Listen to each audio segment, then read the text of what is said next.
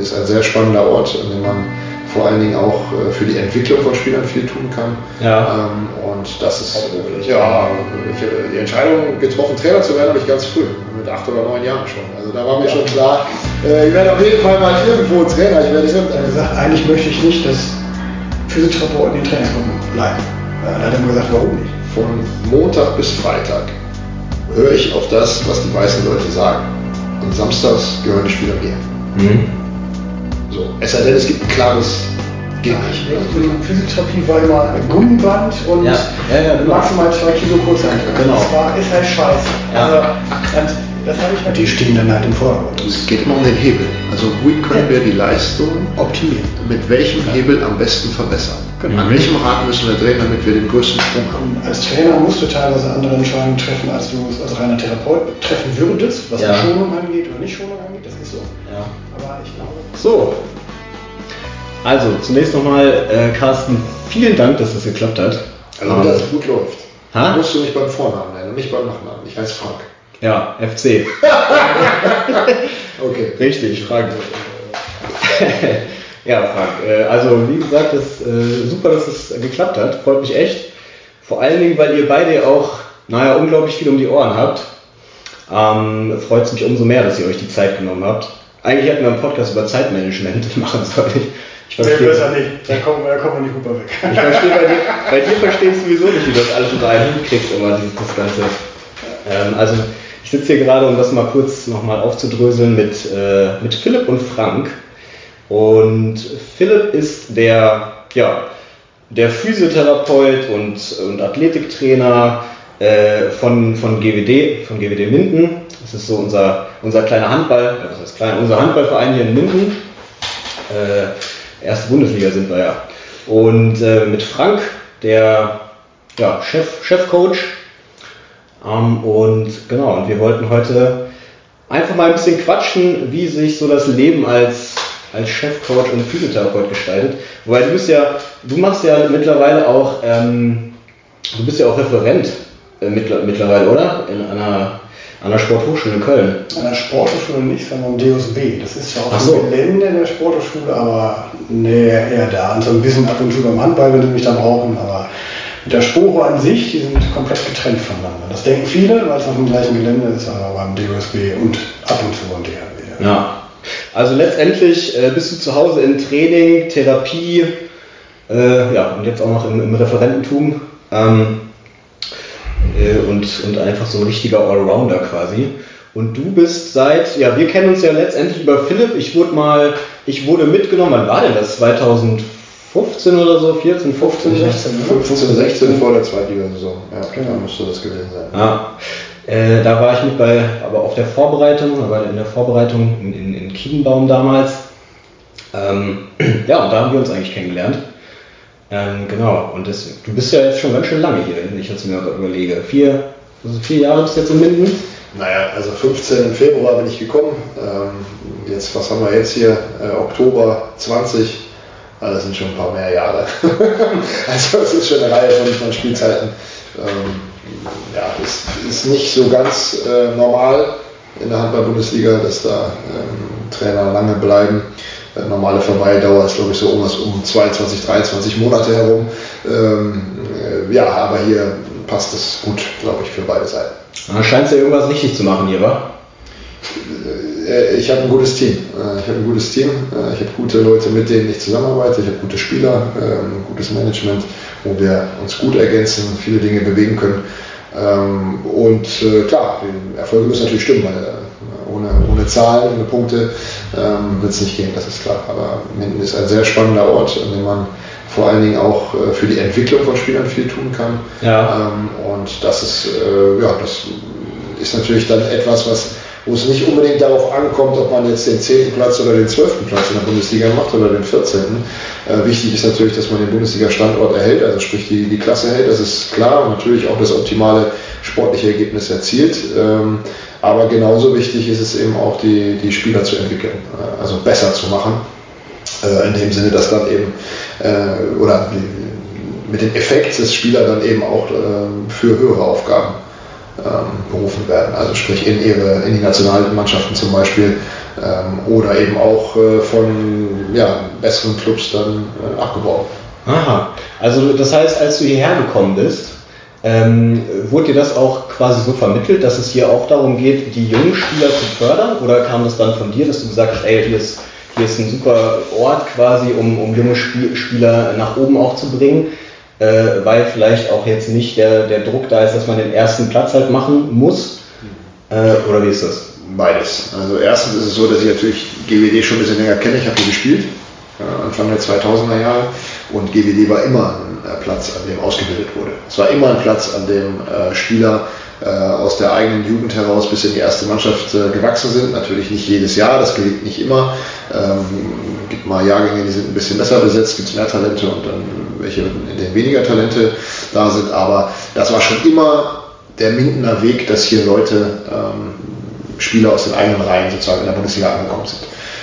Das war zu meiner Zeit so und das war auch über, über all die anderen Jahre so. Nur es ist natürlich immer ähm, eine Frage, also wenn man, wenn man über Ausbildung spricht, ist immer sehr wichtig, dass man eine gewisse Kontinuität bei den Ausbildenden hat. Nicht unbedingt bei den Auszubildenden, die gehen natürlich dann irgendwann oder, oder entwickeln sich weiter, Ja. äh, aber die, diejenigen, die dort ausbilden, das ist natürlich sehr wichtig, äh, wenn man sieht, dass der leitende Jugendtrainer hier, glaube ich, 30 Jahre am Start war. Ja, äh, 30 Jahre? Dietmar Molter, ja, ich, vielleicht waren es auch nur 25, aber äh, auf jeden Fall eine sehr, sehr lange Zeit.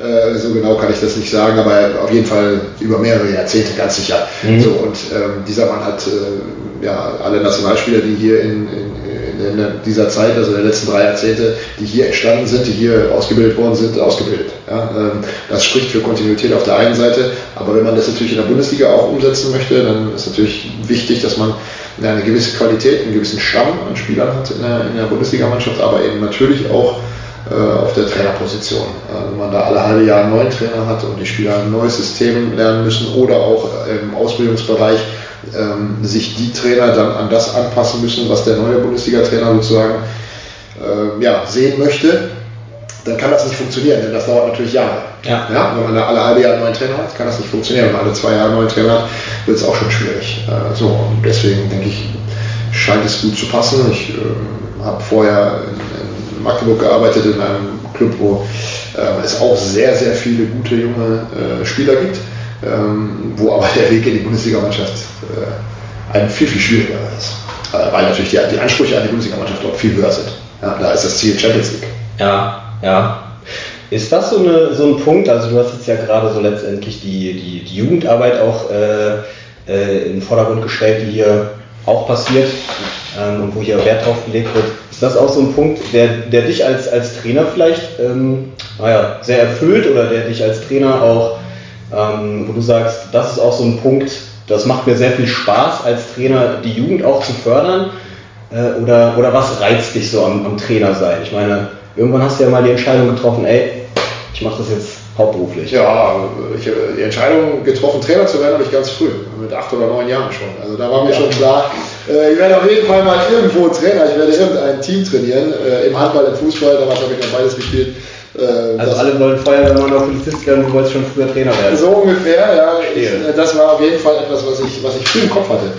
Aber ähm, das, das ich, das, also man kann nicht planen, dass man Trainer in der Bundesliga wird. Also das ist, das ist kein, äh, da gibt es keinen Ausbildungsweg. Also es gibt einen Ausbildungsweg, du kannst Lizenzen machen, du kannst dich qualifizieren, du kannst bestimmte Stationen ansteuern, ja, aber ähm, das ist natürlich eine, eine ja, auch, da gehört auch viel Glück dazu, einen solchen Job überhaupt zu bekommen. Ja. Den dann zu behalten, da gehört ein bisschen mehr dazu, das ist klar. Aber, äh, aber auch da braucht man ab und zu mal Glück, äh, alle paar Jahre mal oder alle paar, paar Monate mal manchmal, je nachdem, wie, wie sich die sportlichen Situationen entwickeln. Für mich ähm, ist es so, dass ich, dass ich einfach, glaube ich, schon mal als, als Spieler auch schon ähnlich gedacht habe. Also zumindest Ideen hatte, wie, sie, wie, wie ein Trainer sie vielleicht auch äh, hat. Ja. Ähm, über Taktiken nachgedacht habe, was nicht immer für die Trainer nicht immer so angenehm war, ähm, weil ich das auch selten für mich behalten habe, gerade als junger Spieler.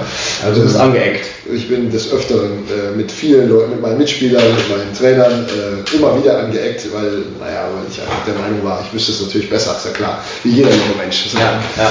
Und äh, äh, trotzdem äh, bin, ich, äh, bin ich eben diesem, diesem Ziel letztlich irgendwo treu geblieben äh, und habe dann nach dem Ende meiner aktiven Zeit war für mich klar, dass ich, dass, dass ich auch äh, Trainer äh, werden wollte. Ähm, oder dass dann den ersten Job dann auch angenommen habe in der, in der zweiten Liga, damals in Aurich. Ach, du bist direkt in der zweiten Liga quasi eingestiegen?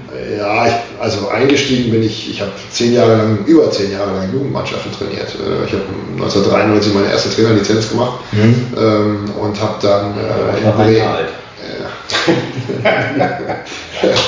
Ich, ich bin aber schon ein bisschen älter. und habe dann von da an ähm, ja, Jugendmannschaften trainiert, zunächst in Bremen. Ja. Äh, dann habe ich hier in der Zeit als Profi habe ich äh, keine Mannschaften trainiert, aber als ich dann zurückkam nach Aurich, ähm, da habe ich auch sofort äh, Jugendmannschaften wieder übernommen. Äh, da im Kinderbereich erst einmal. Vorher waren es so B-Jugend, A-Jugendmannschaften. Und dann habe ich im Kinderbereich fünf Jahre gearbeitet, äh, was ich nie wollte. Also wo ich überhaupt keine, wo ich so ein bisschen genötigt wurde, diesen Job zu übernehmen.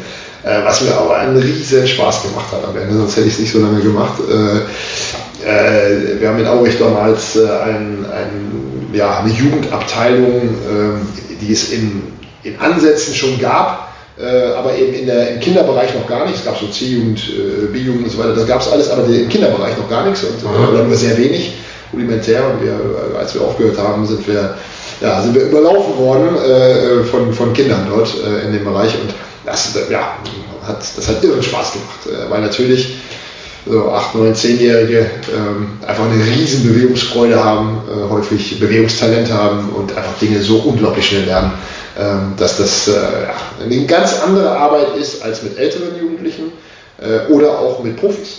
Also äh, ganz, das, jedes hat seins, jedes Ding ist, äh, möchte aber nichts davon wissen und all die Gedanken, die ich hatte über Kindertraining, äh, die waren falsch. Vorurteile, so nach dem Motto, das ist gar keine richtige Handball. Man hat so viel, man kriegt so viel zurück und so viel, erlebt so viel Freude, äh, ja, wenn Kinder ihre ersten Erfolge haben und so richtig angefixt werden für den Handball, dann ist das was unglaublich Schönes. Du schwärmst richtig. Vielleicht solltest du doch nochmal die, die Mannschaft und was Jüngeres umtauschen. ja, Back to the roots. Ja, ja, ja, das wird bestimmt auch nochmal kommen. Ich äh, nehme mir da ein Vorbild hier an unseren Präsidenten, Herr Horst Bredemeyer, hat ja äh, auch immer noch mit, äh, ich weiß nicht, was er, ob es jetzt einer aktuell macht, weiß ich nicht, aber bis vor einem Jahr hat er auf jeden Fall noch die D-Jugend gemacht äh, hier im Verein, also auch noch äh, 10, 11, 12-Jährige. Ähm, so, und das, das, schon, das macht schon Spaß. Äh, aber mit Profis arbeiten macht auch viel Spaß. Das ist nur eine ganz andere Arbeit, ist eine ganz andere Aufgabe. Ja. Aber das hat auch seine Momente. Ja. Gerade wenn wir jetzt auch das fortsetzen wollen, wenn man so junge Spieler hat, die sich dann weiterentwickeln, die in die Nationalmannschaften kommen, die das erste Mal berufen werden, die ihre ersten Schritte in der Bundesliga machen, wenn man das begleiten kann. Äh, Beispiel hier ist der Maja Michalzik, ist eigentlich äh, ja, ein Paradebeispiel dafür, wie es laufen kann, wenn man seinen Weg geht im, im, im Club. Äh, äh, als, als A-Jugendlicher schon die ersten Schritte bei uns in der, in der zweiten Liga damals gemacht, äh, mhm. 2015. Ähm, und dann bis in die Nationalmannschaft äh, den Weg gegangen, hier bei GWD. Äh, also das ist möglich, ja? mhm. ähm, wenn man natürlich den Fleiß mitbringt, den Mario mitbringt und natürlich auch ein gewisses Talent, eine gewisse, äh, gewisse Voraussetzung. Wo ist, wo ist der jetzt? Ich habe den, also Mario kenne ich ja auch noch. Wo? Berlin. Füchse. Füchse. Kommt Sonntag. Sehen wir am Sonntag, genau. genau. Ach so, gegen die spielt er am Sonntag. Ah ja. Ja, also ein altes Wiedertreffen quasi. Ja, das heißt, ähm, du hattest schon die eine oder andere Trainer oder hast schon die eine oder andere Trainerstation jetzt äh, hinter dir. Hast du ja gesagt, ich bin schon ein bisschen älter. Ja, älteres Semester. äh, hier auch in der Bundesliga, dann bist du ja, naja, wie viele Vereine warst du jetzt schon? Ich bin mit Hannover aufgestiegen, 2009. Und dann haben wir, äh, bin ich nach einem Jahr Bundesliga, bin ich dann nach Magdeburg gegangen. Mhm. Dann war ich äh, dreieinhalb Jahre in Magdeburg. Äh, und seit 15 bin ich jetzt hier, dritte Station. Dritte Station. Mhm. Das heißt, man kommt ja auch letztendlich ganz schön rum, so als, als Trainer, wa? Muss, man muss häufig den Standort wechseln, oder? Ja, natürlich. Man muss zumindest die Bereitschaft dazu haben. Ja. Man muss nicht immer den Standort wechseln, aber man sollte die Bereitschaft dazu haben, wenn man langfristig da in den Job arbeitet. Äh, und das bedeutet natürlich auch eine enorme äh, ja, sagen wir mal, Umstellungsfähigkeit, Bereitschaft, Veränderungen anzunehmen für die, für die Familie. Wollte ich gerade sagen. Also ich meine, wenn man, wenn man, vor allem wenn man jetzt vielleicht noch äh, naja, Solo ist oder jünger, jüngeres Semester, da macht einem das wahrscheinlich nicht so viel aus. Ne? Also ich, äh, ich bin jetzt ja auch in letzter Zeit viel umgezogen und äh, ich fand es immer, ich fand's immer sehr bereichernd, aber ich habe natürlich auch keine äh, Kinder oder Frau oder was auch immer, die ich, die ich noch mit, mitziehe. Ähm, äh, da muss man das Trainersein schon lieben, oder? Oder, oder man muss auch lieben, äh, neue Erfahrungen, sich in neue Städte einzuleben, ähm, naja, dort wieder sein Umfeld, sein Zuhause ja letztendlich aufzubauen, oder? Ja, aber das ist, das ist als Spieler nicht anders. Ich bin auch als Spieler, Du kennst es aber anders. viele, ich kenne es nicht anders, genau. Ja. Ich bin in dieses Leben hineingewachsen und äh, jetzt ist es eigentlich so das erste Mal, dass ich das Gefühl habe, dass vielleicht ähm, nicht mehr der ganze Teil der Familie mitkäme, wenn wir nochmal umziehen sollten, müssten, äh, ja, äh, wie auch immer, dass wir vielleicht, die beiden großen Mädchen sind jetzt äh, 17 und bald 16 in ein paar Tagen, ähm, also ich glaube, die würden ihr Abitur gerne hier in Minden machen, davon gehe ich mal aus. Äh, und die, die Kleinen haben tatsächlich den Umzug von Magdeburg hierher auch eher, also so, so ein kleines bisschen wehmütig zumindest begleitet, während die beiden Großen alle Umzüge sehr, also problemlos und, und sehr bereitwillig äh, mitgemacht haben. Die hatten überhaupt keine Sorgen damit. Sie waren im Gegenteil. Es ist halt, äh, also die beiden Großen haben es eher so genommen, wir, wir lernen ja was Neues kennen. Äh, wir, es war also nicht so sehr die Verlustangst, sondern eher die Freude auf was Neues jedes Mal.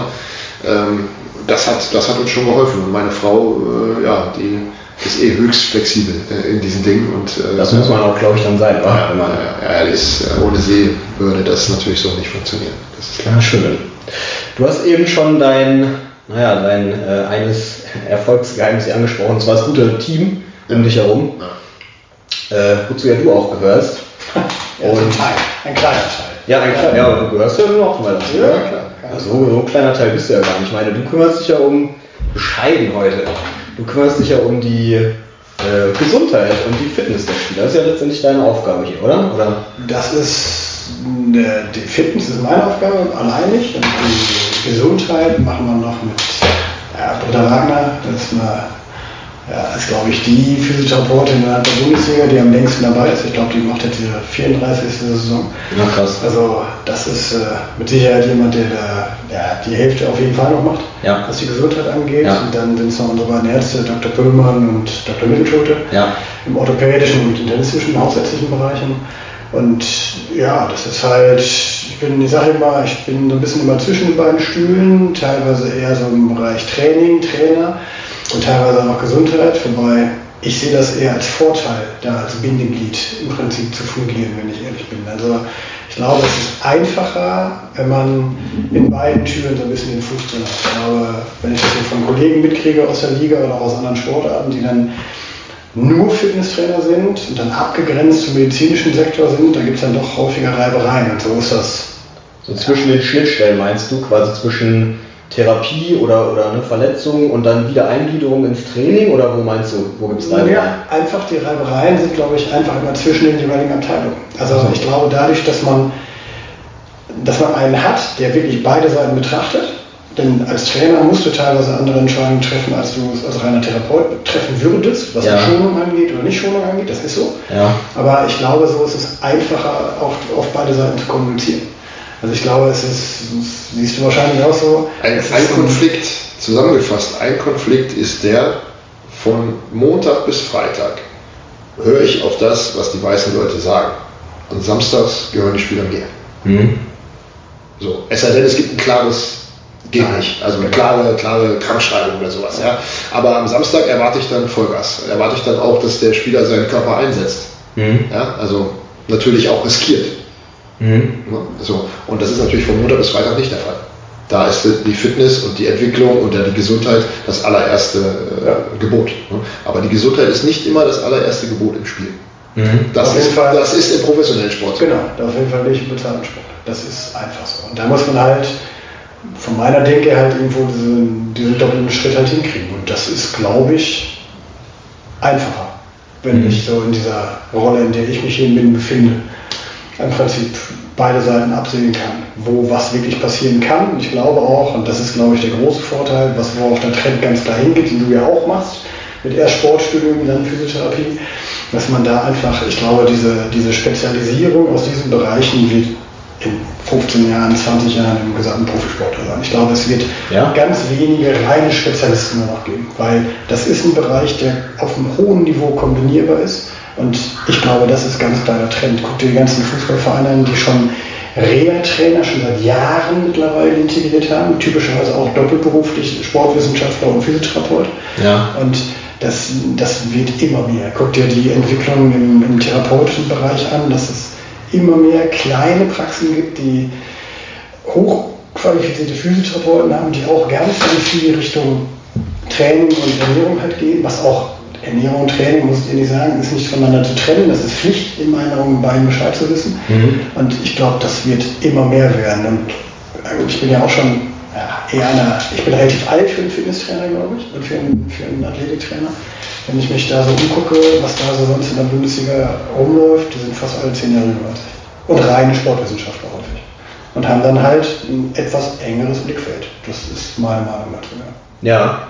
Äh, aber genau da, also gerade das, was du angesprochen hast, ähm, habe ich jetzt zum Beispiel meiner, ja, also in, in Vergangenheit, äh, wo ich mal in so einem Nachwuchsleistungszentrum mhm. zum Beispiel gearbeitet habe, hatte ich auch immer das Gefühl, ähm, die Kommunikation zwischen äh, Physiotherapeuten und den Athletiktrainern oder Fitnesstrainern, wie auch immer man sie nennen möchte, ähm, da hapert es häufig. Also diese, diese, Schnittstelle ist häufig ja.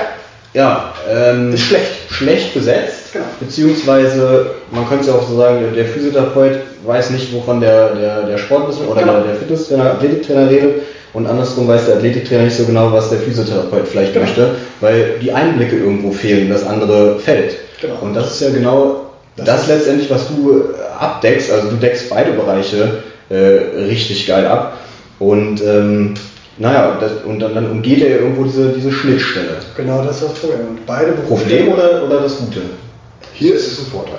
Hier ist es ein Vorteil, das glaube ich. Hier ist es eindeutig ein Vorteil. Aber ich glaube, da beide Berufsstände es noch nicht geschnallt haben, dass sie eigentlich viel näher zusammenarbeiten, als sie sich eigentlich wirklich selber eingestehen wollen und sich als Konkurrenten sehen, was ja völlig bekloppt ist, ja. ist das, glaube ich, eine Sache, die noch nicht thematisiert wird. Aber es gibt eine sehr geile einen Artikel in der Fachzeitschrift für Physiotherapeuten von vor, ich glaube, keine Ahnung, ein Jahr oder anderthalb Jahre ist das her, dass äh, immer mehr Physiotherapeuten im Prinzip im Anschluss in diesem orthopädisch-sport-medizinischen Bereich entweder noch ein echtes Sportstudium machen oder halt wirklich, es gibt ja gute, hochqualifizierte, über langjährige Zusatzausbildung mittlerweile im Bereich Training, mhm. dass die sich eine wachsender Beliebtheit im Prinzip mhm. unterziehen. Und das liegt auch daran, also Du weißt selbst, ich habe jetzt seit zehn Jahren mit meinem Kompagnon eine Praxis und ich habe am Anfang mich hingestellt und mein Kompagnon hatte überhaupt keine Ahnung von Training. Ich habe gesagt, eigentlich möchte ich nicht, dass Physiotherapeuten die Trainingsgruppen leiten. Ja, und er hat immer gesagt, warum nicht?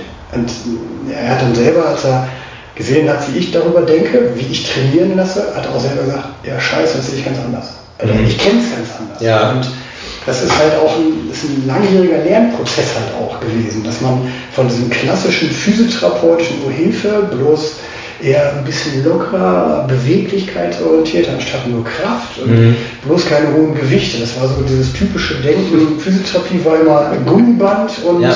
Ja, ja, genau. maximal zwei Kilo Kurzhantel. Genau. Das war, ist halt scheiße. Also, das habe ich halt nie verstanden. Also ich kann mich noch gut daran erinnern. Ich ja, aber du hast es vielleicht auch nicht verstanden, weil du eben auch dann noch, äh, weiß ich, selber aus dem Sport Leichtathletik irgendwo kommst und ja, dann deine Sportwissenschaftsausbildung hattest. Also du hattest Ja, klar. Aber das, das Geile war, ich kann mich an eine geile Szene, ich habe Sport in Niederlanden studiert und ich kann mich an eine geile Story erinnern von meinem ehemaligen Abteilungsleiter, der mich dann, äh, also der hat die Angewohnheit gemacht, wenn er Blödsinn gemacht hat, der Kopf nicht so verteilt war ein geiler Typ, einer der, der intelligentesten und besten Therapeuten, die ich je kennengelernt habe. Der darf man das heutzutage noch erzählen? Das darf man erzählen. Natürlich so. Und ich habe dann am Anfang auch ein paar echt Kopfnüsse erteilt gekriegt. Ein Beispiel, wo ich in Deutschland die ersten Jahre riesig mit angehängt bin. In den Niederlanden ist es üblich, akute Bandscheibenvorfälle mit hoher axialer Last zu belasten. Also Langhantel im Nacken mit locker 80 oder 100 Kilo. Okay. Um Bandscheiben einfach mechanosensorisch zu stimulieren, was immer eine Schmerzen verursacht hat.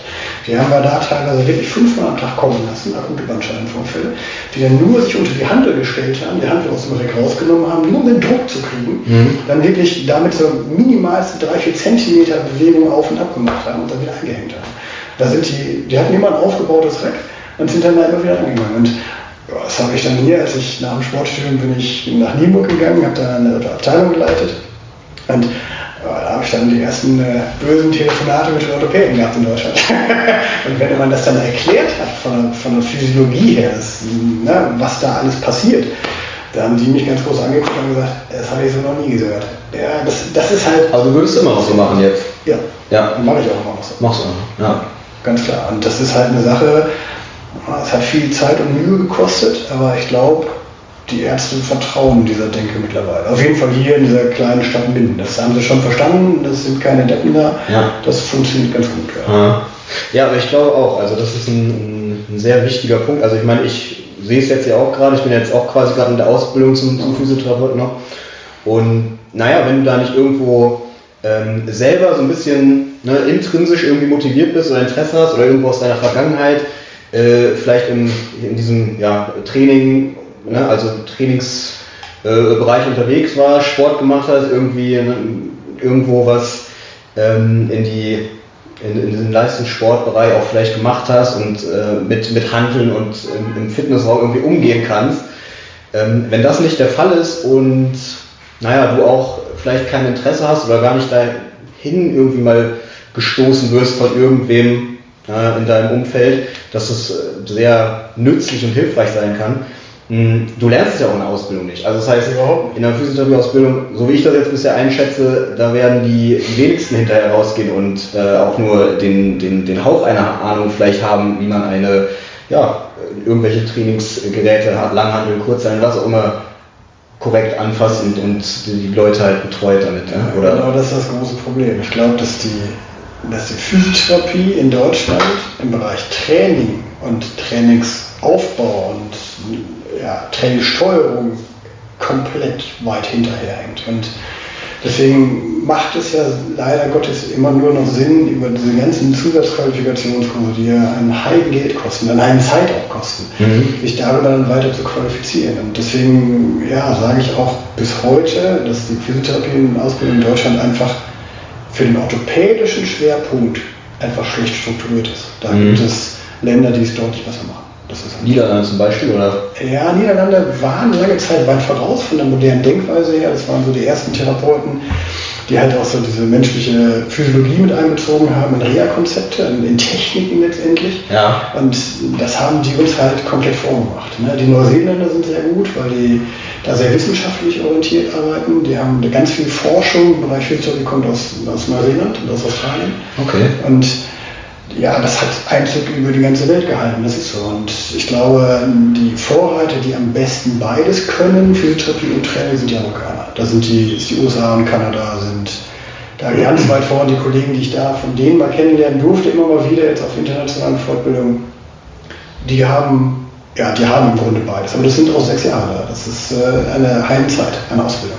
Und die haben da einfach einen ganz anderen Stellenwert. Da gibt es kein College, was halt nicht diese doppelten Spezialisten hat. Das ist einfach komplett weit verbreiteter. Ja. ja, ja, ja. Ich glaube, Deutschland ist auch eins der einzigen äh, Länder, die das noch, äh, die das Physiotherapie, genau als Ausbildung, die Physiotherapie als Ausbildung anbietet. Ne? Das ist eine, in meinen Augen eine Riesenkatastrophe. Also ich glaube, das ist, müsste um, die, um dem Beruf gerecht zu werden, schon seit Jahren eigentlich ein Studium sein, ja. um auch die Anerkennung zu kriegen. Das ja. ist ja das, das große Ding in Deutschland, dass da die ich sage jetzt einfach mal, die Ärzte eine Hand drauf haben, wer ein akademischer Berufsstand will und wer nicht.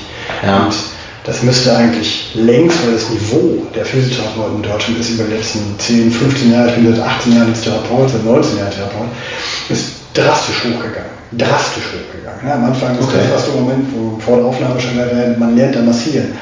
Ganz ehrlich, kein ehrlicher und sich selbst motivierender Therapeut massiert. Das ja, ist einfach ja in keinster Weise mehr das Mittel der Wahl. Und das sind halt so Sachen, da hängen wir ganz weit hinterher. Und das Problem ist, was wir in Deutschland haben, die Ärzte wissen gar nicht, was Physiotherapeuten können, weil die es auch nicht lernen in ihrem Studium. Ja, die 80 Prozent, da gibt es Umfragen, der deutschen Bevölkerung geht davon aus, dass Physiotherapeuten Masseure sind, was wir überhaupt nicht sind. ja. Halt äh, genau, das hatte ich, genau, das hatten wir eben auch schon gesagt. Und ist das so? Ja, das führt Ja, das Ansehen, würde ich jetzt sagen, äh, ist deutlich unter dem, was es eigentlich wert wäre vom Physiotherapeuten, oder? Also das, das allgemeine Ansehen ja. von Physiotherapeuten. Aber letztendlich ist es ja auch manchmal, wie gesagt, auch ein bisschen selbst gemacht. Also ich meine, wenn du als Physiotherapeut hergehst und dann anfängst zu massieren, das ja. ist ja kein Wunder, dass du als bessere Masseuse irgendwann haben wirst, oder? Ich sage ja immer bei uns, wenn hier einer von sich aus ein KG-Rezept hat und der massiert, wird er entlassen. Ganz einfach, das ist so unser, unser Standpunkt. Wie ist denn eigentlich, also ich meine, ihr müsst ja jetzt, du hast gerade gesagt, vom Montag bis Freitag hörst auf die Männer im weißen Kittel. Samstag äh, hast du dann quasi das Sagen und du entscheidest, wer spielt, wer nicht spielt. Ähm, nein, nein, nein. Wie die Jungs belastet werden. Oder wie, wie, sie, wie sie all in gehen in das Spiel, wie sie in das Spiel hineingehen. Das entscheide ich. kann natürlich nicht entscheiden, äh, ob sie gesund oder, sind oder nicht. Das ist eine Entscheidung, die vorher fällt. Aber sobald das grüne Licht da ist, der Spieler ist äh, gesund, ähm, dann will ich nichts mehr hören äh, über Belastung oder über, über irgendwelche äh, kleineren Bewegungen. Ja, ja. Dann, dann, sind die Spieler all in und, und, und da gibt es nur eins oder null. Ja. Äh, nichtsdestotrotz muss die Belastung ja auch irgendwie ja, gesteuert werden, so unter der Woche plus Spiele, was dazu kommt. Damit, das heißt, ihr müsst ja auch irgendwie in einem ständigen Austausch miteinander stehen, oder? Oder, oder zumindest häufig mal. Ja. Ähm, wie kann man sich das vorstellen? Also, äh, du weißt natürlich von, von Philipp wahrscheinlich, was die Spieler zusätzlich zu deinem Handballtraining äh, ähm, verrichten an, an Fitnesstraining. Und das kommuniziert ihr dann untereinander und steuert so die Belastung oder wie, wie macht ihr das, dass die Spieler sich auch, dass ihr auch nicht die Spieler verheizt? Ja, also los geht's schon mal damit, dass, wir, dass ich überhaupt weiß, welcher Spieler vielleicht angeschlagen ist und vielleicht äh, Einschränkungen im, im Training vornehmen muss. Also welcher Spieler zum Beispiel gerade Probleme mit der Schulter hat oder äh, Achillessehnenbeschwerden oder was auch immer.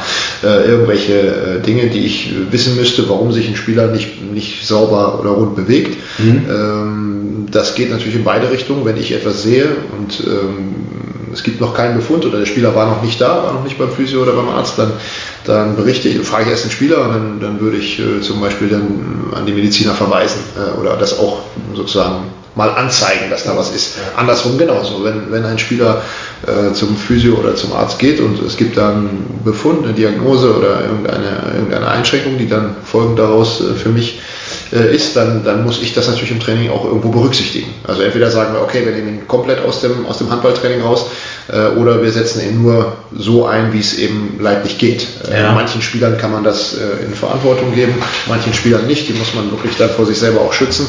Ähm, so, das ist, das ist natürlich ein ganz wichtiger Punkt in der, in der ähm, Kommunikation, erstens.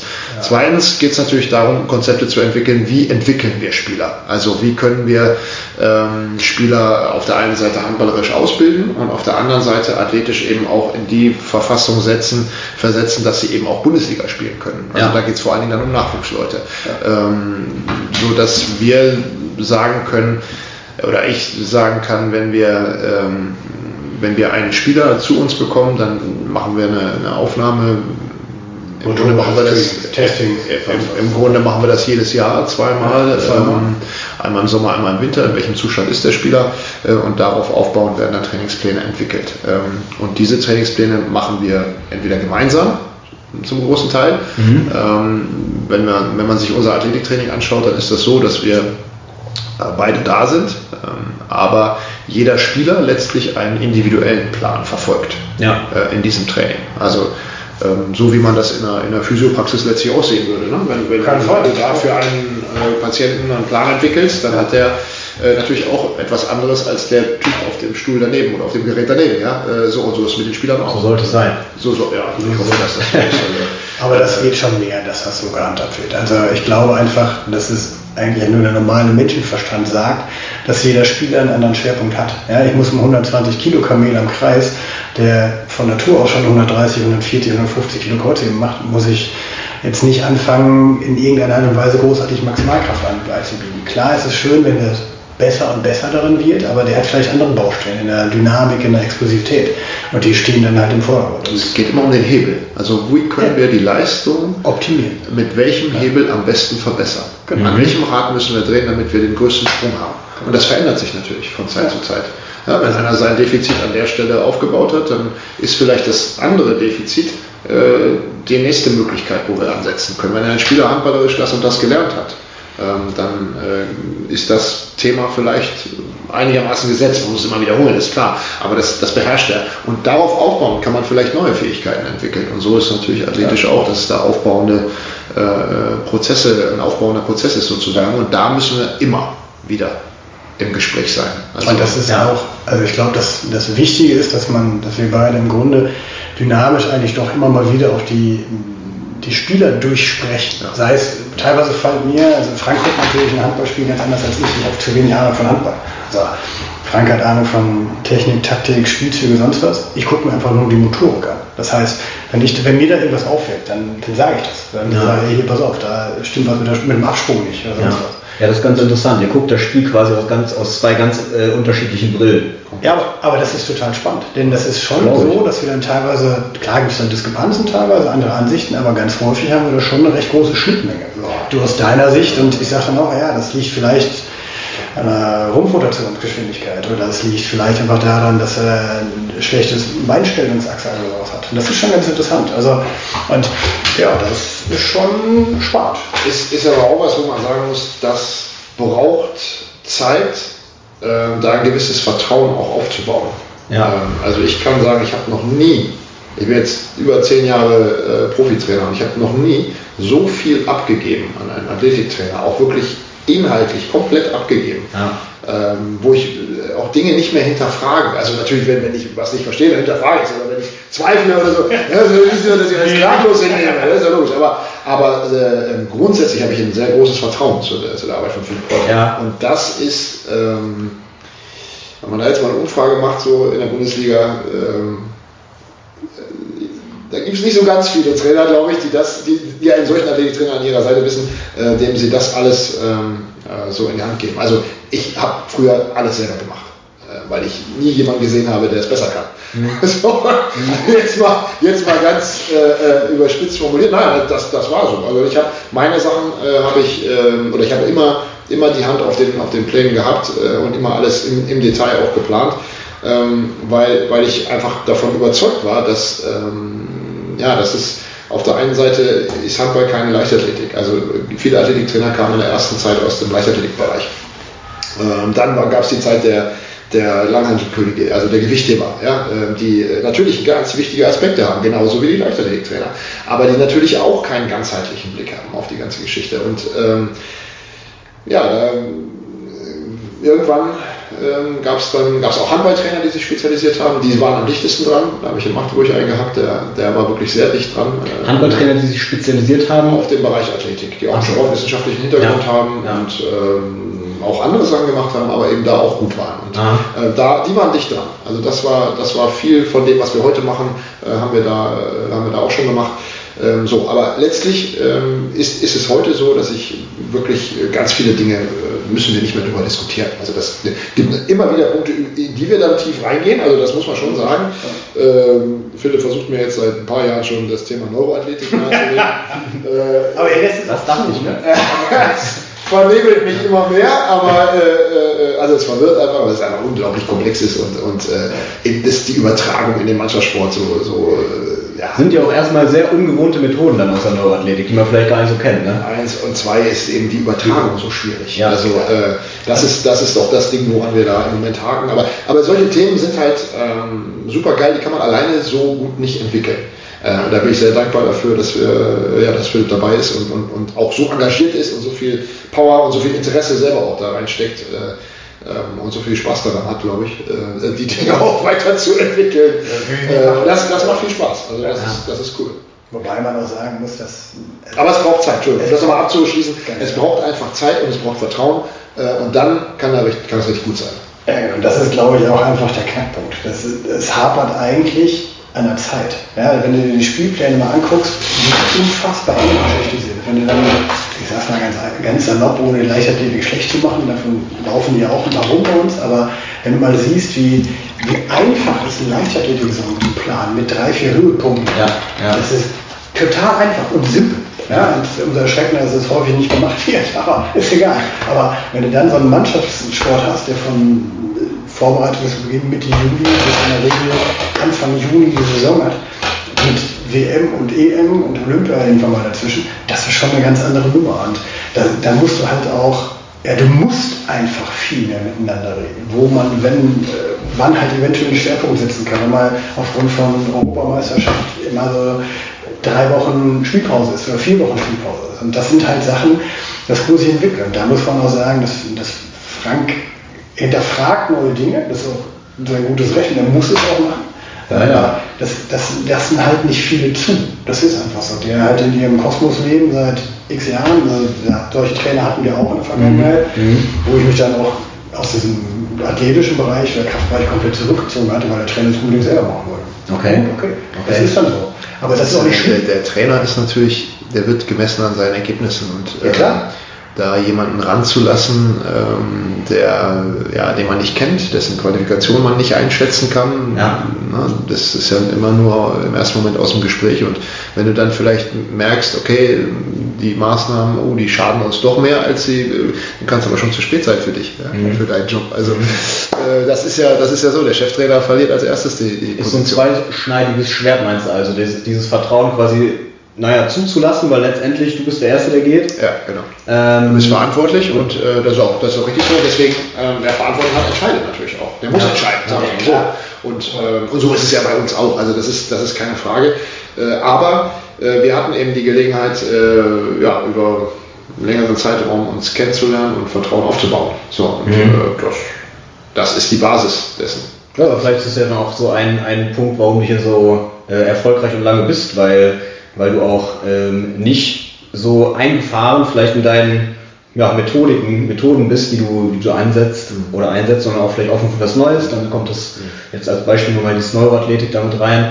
Äh, viele würden es vielleicht abblocken. Du sagst, okay, äh, ich meine, das Vertrauen ist da, du weißt, dir wird hier keine Scheiße irgendwie erzählt oder nachgelegt und deswegen ähm, funktioniert das dann ja auch vielleicht und ist am Ende des Tages wahrscheinlich auch ja, ich würde sagen, auch ein Schlüssel zum Erfolg, wenn man andere dann ihre Stärken da ausspielen lässt, oder? Hundertprozentig. Also hundertprozentig ist das Team hier, ähm, wie wir miteinander arbeiten, wie wir miteinander umgehen, äh, auf allen Ebenen. Also natürlich gibt es immer Reibereien oder, oder auch mal äh, auch persönliche äh, Animositäten oder so. Gibt natürlich in jedem Team, ja, gibt es das natürlich hier auch. Also das wäre ja gelogen und, und, und Quatsch, wenn man das verneinen würde. Aber die Art und Weise, wie hier alle miteinander sprechen, äh, wie auch äh, weit, weitestgehend, soweit es eben ja, erfolgsorientiert nötig ist, äh, offen miteinander gesprochen wird und auch konstruktiv miteinander umgegangen wird, ähm, habe ich das so in der Form selten erlebt. Ähm, also ich fühle mich hier in jeder Situation, selbst wenn der Druck auch mal ein bisschen größer wird, also wenn wir mal schwierigere Phasen haben, die wir natürlich auch haben, wir haben auch ein paar Spiele, wo wir nicht, nichts gewinnen oder zu wenig Punkte haben und so weiter, das gibt es hier natürlich auch, ähm, äh, ist trotzdem ähm, die, die Atmosphäre bis jetzt immer konstruktiv geblieben und immer äh, lösungsorientiert. Ja. So. Und äh, ja, wer sich im, im professionellen Sport, wer sich da hineinbegibt, der weiß, dass es immer auch äh, ja, wo, wo, Geld bezahlt, wo Geld fließt, ja, wo, wo, wo, Existenzen auch mit auf dem Spiel stehen, da entsteht Druck. Äh, und da entstehen natürlich auch mal menschliche Abgründe. Ja. Also da gibt es auch mal, auch mal die eine oder andere Schwäche äh, an der einen oder anderen Stelle. Entscheidend ist, ähm, wie man eben die schwierigen Situationen äh, begegnet. Und da ist, ja, sind wir in den letzten Jahren allzu viele schwierige Situationen hatten wir nicht. Und das bedeutet, dass wir im Vorfeld häufig gut genug gearbeitet haben wahrscheinlich. Also ich glaube, das ist ganz sicher ein Geheimnis des Erfolgs, dass hier die beteiligten und handelnden Personen äh, vernünftig miteinander kommunizieren.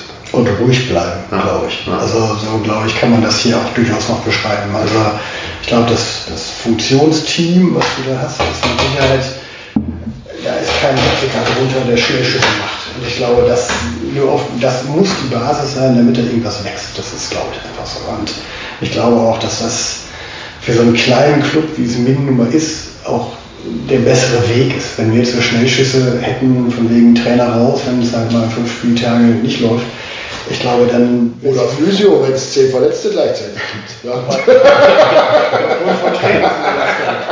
Ja. genau. Also, man kann das ja überall machen. Ja, ne? Also man kann ja überall nervös werden. Selbstverständlich. Ähm, Aber ich glaube, das ist einfach ja, ich glaube auch, das ist so das Positive. Also wenn ich mir das so von anderen Sportvereinen angucke, da haben ja, ganz viele eine viel kürzere Note. Das ist so, sei es vom Management oder vom medizinischen Leiter hier von Dr. Böhmann, da gibt es schon teilweise andere Vereine, wo das dann ganz anders abläuft. Das wirst du auch kennen. Ja, sicher. Natürlich. Und das ist halt, glaube ich, ja, so wie es ist, eigentlich gut. Ja, das ist ja auch, also das Ganze, was wir gerade jetzt angesprochen haben, letztendlich ist es ja im, Fußball zum Beispiel so, dass viele Trainer, die dann den Verein wechseln, die bringen ja ihr, ihr Team mit. Das ist die Konsequenz äh, am Ende. Das genau. ist dann die Konsequenz. Wenn ich jemanden gefunden habe, dem ich vertraue, in, für einen bestimmten Bereich, ob es ein Scouting ist, ob es jetzt äh, äh, trainingswissenschaftliche Begleitung ist, Analyse äh, oder eben ähm, ja, Athletikausbildung, ähm, Technik, im Fußball gibt es auch viel diese Techniktrainer. Ja. Ähm, äh, so, das ist auch eine Idee, die ich für den Handball total spannend finde. Ähm, ist aber noch gar nicht so oder ist es überhaupt nicht null. Also es gibt ja den, den, den Co-Trainer und dann gibt es einen, ähm, also wo man das sagen könnte, wäre vielleicht beim Torwarttrainer. Ja. Der ist wirklich dann Spezialist für eine Position. Ja. Und das könnte man aber auch, äh, ich finde das, oder ich habe den Eindruck, dass das gerade so äh, im Entstehen ist äh, auf Verbandsebene, dass die Idee immer klarer wird. Im Basketball ist es zum Beispiel auch üblich. Ja, es gibt äh, Individualtrainer, die machen nichts anderes, als den Spezialisten äh, auf seiner Position zu schulen, in seinen Special Moves ja. sozusagen, die er am besten kann, nicht die auf der Position nötig sind, unbedingt. Das kommt auch dann oben drauf, aber, aber das, das können die sowieso in den meisten Stellen. Aber dann haben die ja zwei, drei Moves, die, die besonders gut sind. Und das haben wir auch. Sowas, sowas haben wir auch. Und äh, das könnte man bei uns auch hervorragend machen. Aber dann müsste ich mich dreiteilen. Äh, so weit sind wir aber noch nicht. Ne? Wir sind von der Professionalität her noch nicht so weit. Ich habe nicht mal einen Co-Trainer. Ne? Also ich, hab, ich, ich bin froh, ich habe einen Assistenz. Läuft ja offensichtlich auch so. Ja, weil wir, ja, wir haben, ein paar Sachen machen wir richtig, aber wir machen eben, ja, andere Dinge werden eben auch noch schön. Ne? Also bei uns hat zum Beispiel gerade einen, den, den Job des Torwarttrainers hat der, der zweite Torwart übernommen. Oder der, der, also ein aktiver Spieler hat eine Doppelrolle. Ja? ja. Ein sehr erfahrener Spieler, der auch schon ersten Trainerlizenzen gemacht hat und so weiter, aber ähm, der, der durchaus auch geeignet ist dafür. Ähm, aber das ist schon, äh, das muss man sich im Fußball mal vorstellen. Ja, ja, ja klar. nicht existent. Ja? Aber, aber ich glaube, das ist ein Grundproblem vom Handball generell, dass da einfach diese Professionalität in den Trainer Stäben in den jeweiligen Vereinen einfach nicht da ist. Und wenn du da in andere Vereine guckst, du hast gerade Basketball angesprochen, wenn du es auf der Spitze treibst, guckst du American Football an, da gibt es Defense-Spezialisten, Offense-Spezialisten und die sind dann nochmal unterteilt auf Positionen, ob rechts außen, links außen, vorne, hinten. Und Aber ist das ein Professionalitätsproblem oder eher ein Geld, eine Geldfrage? Sowohl als auch. Ich glaube, es ah, ich, ich, glaube das, ist ein, das ist keine Geldfrage. Äh, wenn du dir anguckst, was, welcher Mann in Schweden zuerst hauptamtlich angestellt wird. Schweden nachweislich eine der besten Ausbildungsstätten im Handball seit vielen Jahren. Die Liga spielt keine Rolle. Gibt es okay. nicht. Also die, die, gewinnen nie irgendwas, die Clubs von dort. Ja, aber die, das Nationalteam, das gewinnt immer mal irgendwas. Kommt immer in, regelmäßig mal ins Halbfinale, holt mal eine Medaille irgendwo, ja. Obwohl die keine Liga haben, die ihre Spieler wirklich alle weiterentwickelt. Mhm. So, aber die Leute machen eine Sache äh, richtig in meinen Augen. Der erste, der Profi wird, ist der sportliche Leiter. Also der Chef des, der, des Sports sozusagen. Und der nächste ist der Trainer. Da, da, sind die Spieler alle noch Studenten und Angestellte. Ja, wenn ein Club sich entwickelt, wenn ein Club mhm. besser wird, also mhm. größer wird, wächst, ja. äh, aufsteigt und so weiter, dann sind die Ersten, die sie verpflichten, äh, diejenigen, die über den Sport entscheiden und ausbilden, die die anderen besser machen, die dafür sorgen, dass die anderen besser werden. Und erst dann kommen eventuell professionelle Spieler dazu. So, das zeigt, welche Rolle die Trainer dort haben. Und diese Trainer sind auch nicht nach zwei Jahren weg, es sei denn, sie sind äh, ja, also nicht haltbar aus irgendwelchen Gründen. Aber die, die Verweildauer in, in, in Schweden in den äh, einzelnen Stationen ist, ist viel, viel länger als hier. Weil die eben auch den Ansatz haben, wir wollen Leute besser machen über Jahre. Wir wollen immer wieder ausbilden, weil wir sowieso, wir können sie eh nicht halten, deren Überlebensmodell läuft auch immer darauf hinaus, dass sie zum Beispiel Ablösesummen kassieren von größeren Ligen, sprich Deutschland. Aha. Ja. So, oder äh, ähm, also, ja, das führt halt immer dazu, dass zunächst der, der Trainer bzw. der sportliche Leiter, also die ersten Entscheider sozusagen, ja, dass die äh, zunächst hauptamtlich tätig sind ähm, und dann erst äh, Spieler. Wenn in Deutschland äh, Oberligisten Sponsor findet, dann sagen, oh, jetzt holen wir uns äh, den und den Spieler und den bezahlen wir gut und dann steigen wir auf. Aber der Trainer ist immer noch der aus der Bezirksliga. Das, der kann auch gut sein natürlich. Ne? Also der kann, der kann auch super sein, der kann mitgewachsen sein. Und das, kann, das ist alles keine Frage. Aber also das, ne, das, das, das passt irgendwo nicht.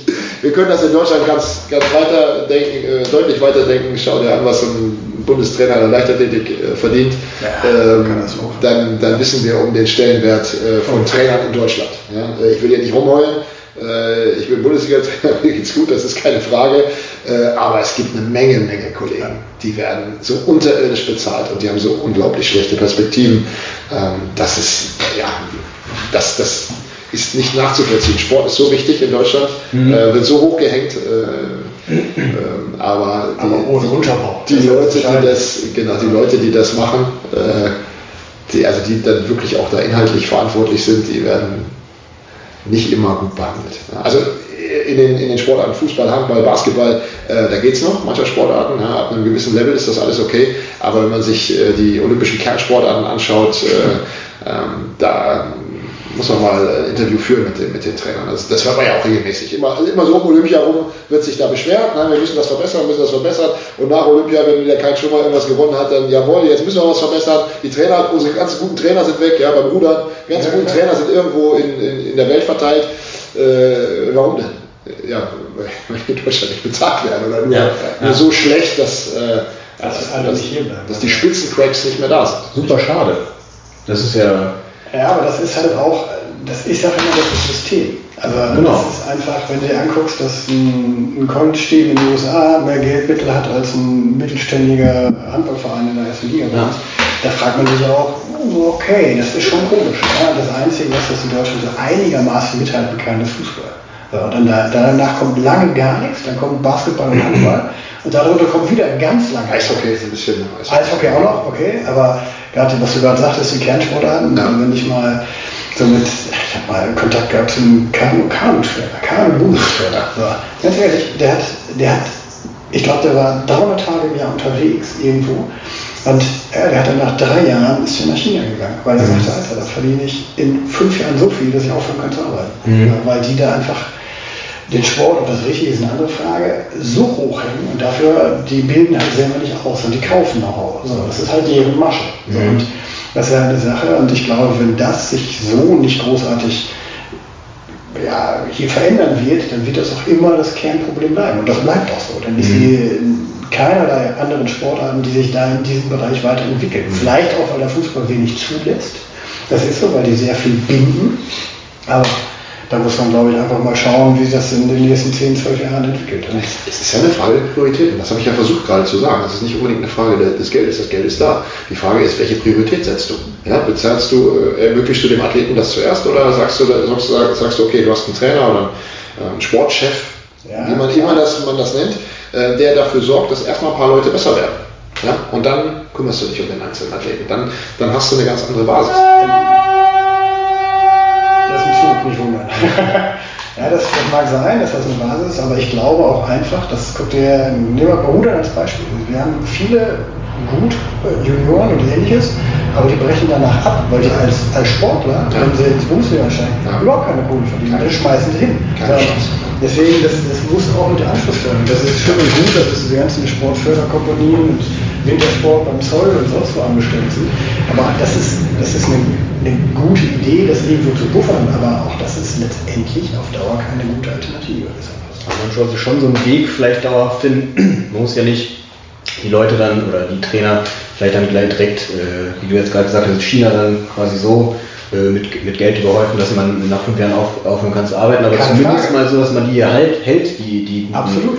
Äh, Trainer. Ne? Da muss man hin. Und nicht jeder muss, will nach China. Na, ganz ja, genau. Es wollen viele nicht weg, aber wenn du, wenn du von einem, von einem Top-Leichtathletik-Trainer hast, der dann halbtags arbeiten muss, irgendwo als Sportlehrer oder sowas, damit er überhaupt rum kann. Das kann ja. nicht sein. Nee. Das, wir reden vom Bundestrainer. Ja. ja. also da passt ja vom Kopf. Das kann nicht sein. Das darf nicht sein eigentlich. Mhm. Mhm. Äh, lass uns noch mal ganz kurz auf, auf den Handball dann zurückkommen. Ein kleiner Exkurs. Kleiner Exkurs. ähm, und zwar hatte ich noch eben so zwei, zwei Dinge im Kopf. Wir haben nämlich ja, wir hatten ja kurz über, über die ähm, ja, du hast das System quasi hier angesprochen vom Handball, das natürlich ein bisschen einfacher ist, so die, die Leichtathletik-Saison jetzt äh, beispielsweise auch zu planen. Ähm, nichtsdestotrotz, oder vielleicht auch gerade deswegen ist ja auch so eine Vorbereitungsphase sehr wichtig äh, im Handball, um, ja, um die Spieler dann mh, hm, gesund und ja, gesund durch die Saison zu bringen und natürlich auch auf die Saison vorzubereiten, physisch und äh, technisch, taktisch, wie auch immer. Da ist mir jetzt als erstes eingefallen, äh, das wird vielleicht mehr an dich gehen. Wie viel Wert legst du im, in der Vorbereitung oder auch vielleicht generell so auch so eine Art, äh, ja, ich sag mal, dass die Chemie stimmt, dass die Chemie in der, in der Mannschaft stimmt, kann man überhaupt viel dran machen. Gibt es da so eine Art, machst du auch so eine Art vielleicht Teambuilding-Maßnahmen? Also wie viel, wie viel machst du, wie viel äh, äh, konzentrierst du dich so auf, ich sag mal, das, das Spielerische und wie viel ähm, Wert ähm, gibst du dem Ganzen, dass das in der Mannschaft stimmt, also dass die Mannschaft irgendwie auch harmoniert. Also ich meine, so Harmonie ist ja nicht nur unter den, unter den Trainern wichtig, dass man sich da gegenseitig vertraut, sondern auch in der Mannschaft würde ich jetzt einfach mal behaupten und äh, ja, wie viel Einfluss hat man da überhaupt drauf? Oder ist es, ist es auch eine Glückssache, wie, wie die Spieler dann letztendlich harmonieren? Also Teambuilding und Teambuilding-Maßnahmen ist natürlich immer so ein großes Wort. Äh, Im Grunde bildet sich ein Team in dem Moment, wo sie gemeinsam in die Halle gehen und anfangen zu trainieren. Spätestens. Ah, eigentlich schon, wenn sie sich sehen. Ja, fängt ja der erste Prozess, Knowing als erste Phase, ja, also sich kennenlernen, mhm. äh, fängt genau in dem Moment an. So, und dann äh, geht es eben in die nächste Stufe. Das, ähm, am Anfang beim Kennenlernen ist es so, dass alle noch sehr höflich sind, alle so ihre Maske vor sich hertragen äh, und, und versuchen sich von ihrer besten Seite zu zeigen. Und je äh, härter das Training wird und je größer der Druck wird und je mehr äh, verlangt wird von allen Seiten, ähm, desto brüchiger wird die Fassade und es kommt zu dem äh, bekannten ja, Konflikt, der Konfliktphase. Ja? Also dass dann auch mal Dinge wirklich aufplatzen, da denkt man manchmal aus heiterem Himmel, äh, schreien sich Leute an, obwohl sie sich ja eigentlich äh, eine Sekunde vorher noch ganz gut verstanden haben. Äh, aber das ist dann eben so die Phase, in der, in der Dinge nicht so gut funktionieren und dann fängt es eigentlich grundsätzlich immer an, äh, dass man die eigentlichen richtigen Regeln aufstellt. Ich habe schon oft versucht, solche Dinge abzukürzen in, in Vorbereitungsphasen, aber letztlich kommt, muss es immer wieder diese Tiefen geben und diese, diese ja, Eskalationen auch von, von bestimmten Konflikten, um dann eben auch von den Spielern gemachte Regeln aufzusetzen. Denn erst dann hast du ein Team, was dann wirklich auch performen kann und wirklich auch ähm, ja, Leistung zeigen kann in, in der reinen Form, weil es dann aus ihnen herauskommt. Ähm, also letztlich, ähm, ob du als Coach äh, einen Mentaltrainer dazu nimmst oder in den Hochseilgarten gehst oder Canyoning machst, das sind alles nur Dinge, die, ja, die wahnsinnig Spaß machen, die auch gut sind. Das ist, das ist eine schöne Geschichte, das ist äh, ablenkend, aber die eigentlichen Prozesse für, den, für, den, für das Spiel also für die Spielperformance auch am Ende, die dann wichtig sind, auch was Hierarchie angeht und so weiter, ähm, die entstehen in der Arbeit selbst. Was sind da so, du hast es gerade gesagt, vom, vom Team gemachte Regeln? Also was, was meinst du? Also was, naja, also nehmen wir mal, nehmen wir mal ein, ein akutes Ding, was wir jetzt gerade in der Vorbereitung hatten. Wir hatten eine sehr lange Pause durch die Corona-Zeit. Äh, wir haben wenig Handball gespielt, also gar nicht. viele äh, Jungs kamen alle wieder mit einem Bizeps, der war, sah aus wie mein Oberschenkel. Ja? Also wir haben natürlich ganz viel Spaß gehabt am, am Krafttraining. Ja. Äh, auch die Ausdauerteile waren wunderbar. Also die, die Jungs sind wirklich gut erholt, aber gleichzeitig auch trainiert in den allgemeinen motorischen Fähigkeiten ja. wiedergekommen. Ja. Ähm, aber wenn dann der Ball dazu kam, sah es düster aus. Ja? Also das war schwierig.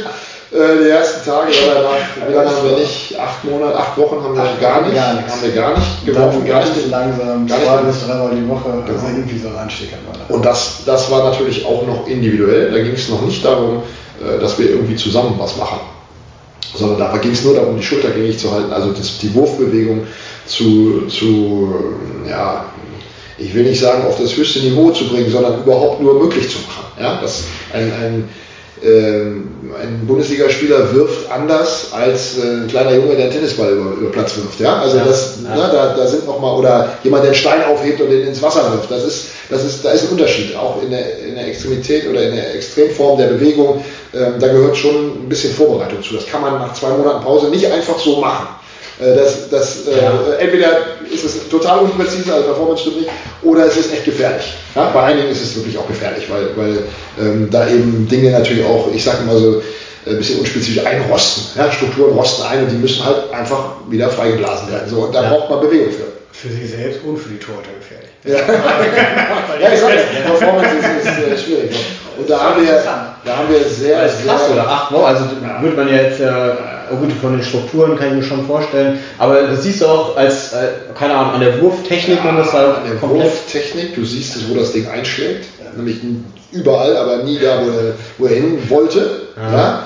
Ähm, man muss sich nur vorstellen, dass ja allein so ein Zentimeter mehr Sprunghöhe oder weniger Sprunghöhe schon den Abwurfwinkel verändert und damit auch die Ausholbewegung. Ja, das verändert sich ja automatisch dadurch, dass du anders abspringst, dass du weniger Dynamik vielleicht in deinen Fußgelenken hast. Fußgelenke sind das nächste große Thema. Ne, der Absprung, die Dynamik, im, äh, der Abdruck vom, vom Hallenboden. Ähm, das war das nächste Thema, was wir groß hatten. Also Schulter und, und eben Anpassung an diese kurzen Bewegungen. Das waren unsere großen Themen für die ersten Wochen. So, sind wir mal weggekommen. Das war nur, nur die motorische äh, Ausbildung sozusagen oder Grundlage für das ganze Spiel. Ja. So, und dann fangen die Leute ja wieder an, miteinander irgendwas spielen zu wollen. Also wir haben ja auch sowas wie Taktik. Ja?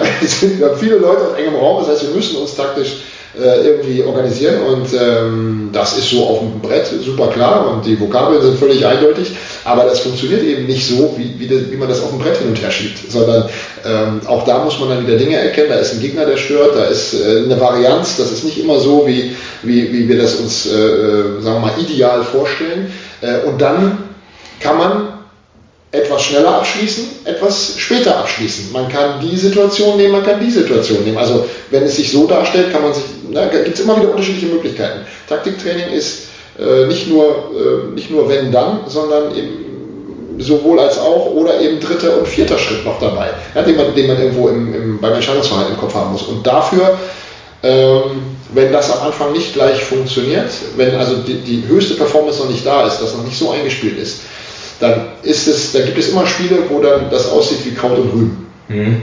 Also man das Gefühl hat, was haben die eigentlich die letzten drei Monate gemacht? Äh, und die hatten wir auch, äh, diese Spiele. Und ähm, dann, wenn, aber die, die Spieler wollen Spiele gewinnen, die wollen nicht, die wollen nicht so spielen. ja, also, und dann kommen sie zu dem Zeitpunkt äh, oder zu, dem, zu der Überzeugung, okay, wir müssen uns jetzt auf ein paar Basics einigen äh, und die müssen wir jetzt erstmal 100% sicher hinkriegen. Und das ist der Moment, äh, wo das Team anfängt, äh, ja, sich selbst, äh, sich selbst solche Regeln aufzusetzen, die auch dann funktionieren. Das kannst du von außen, kannst du versuchen, ja. wird aber nicht funktionieren. Also du bist mehr so, du siehst dich da mehr so als Dirigent, vielleicht, können wir so ja, sagen. ich habe schon Vorstellungen. Ich äh, fordere schon äh, Dinge ganz klar ab, aber auch da sind natürlich bei ähm, den Spielern, äh, Spieler haben unterschiedliche Rollen ihrer Hierarchie und ja. ihrer, ihrer Möglichkeiten, ihrem Potenzial nach ja. gestrickt, mehr oder weniger. Ähm, und dann erwarte ich von bestimmten Spielern bestimmte ähm, Handlungen. So, äh, bestimmte Entscheidungen, äh, bestimmte Würfe, bestimmte Durchbrüche, ja, Spielgestaltung. So. Äh, da, aber das konkurriert natürlich auch. Es gibt nur einen Ball. da hat nicht jeder einen eigenen Ball bei uns. So. Das bedeutet, man kann auch jeden Angriff nur einmal abschließen. So, wenn aber der ja. Rückraum linke und der Rückraum rechte, die tendenziell ganz ähnliche ähm, äh, Möglichkeiten haben, äh, wenn die der Meinung sind, das ist jetzt, der hat gerade seine Rolle verlassen oder der hat gerade seine Rolle verlassen, dann ist das irgendwann zu moderieren. Ja. So, und da und wenn das der Fall ist, wenn da die Konkurrenz aufploppt sozusagen, ähm, dann sind wir an, eine, an, einem interessanten Punkt angekommen, wo wir anfangen, wirklich Dinge dann aufzusetzen, die dann auch wirklich Bestand haben die dann auch langfristig Bestand haben und die man dann wieder weiterentwickeln kann. Dann ist auch bei allen die Bereitschaft da, so, jetzt halten wir uns daran, weil das haben wir ja selber, da haben wir uns ja alle für committed. Ja, ja. Kommunikation, Kommunikation ist dann ja auch viel letztendlich unter, innerhalb des Teams, dass, dass sowas dann funktioniert, oder? Ja. ja. Im Team und auch im Staff. Ja. Ähm, okay, und äh, dann die Vorbereitungsphase quasi, so ein bisschen aus deiner Sicht. Und was, du bist ja dann oder du legst dann ja dann natürlich, du musst dann ja was, vielleicht was anderes im Kopf als der, der, der Cheftrainer. Du möchtest vielleicht eher, oder ja, beziehungsweise Frage an dich einfach, ähm, wenn du Vorbereitungsphase mit, dem, mit, dem, mit der Handballmannschaft hast, ähm, wo legst du da deine Schwerpunkte? Welche, wo achtest du vielleicht am meisten drauf? Welche motorischen Fähigkeiten sind dir vielleicht am wichtigsten? Oder was ist dir am wichtigsten vielleicht bei den Spielern jetzt speziell auch im Handball ähm, zu entwickeln, dass die gesund durch die Saison kommen zum Beispiel. Hast du da irgendwie so, so, so, so einen Fahrplan dann immer in deinem Kopf, wenn es in die Vorbereitung geht?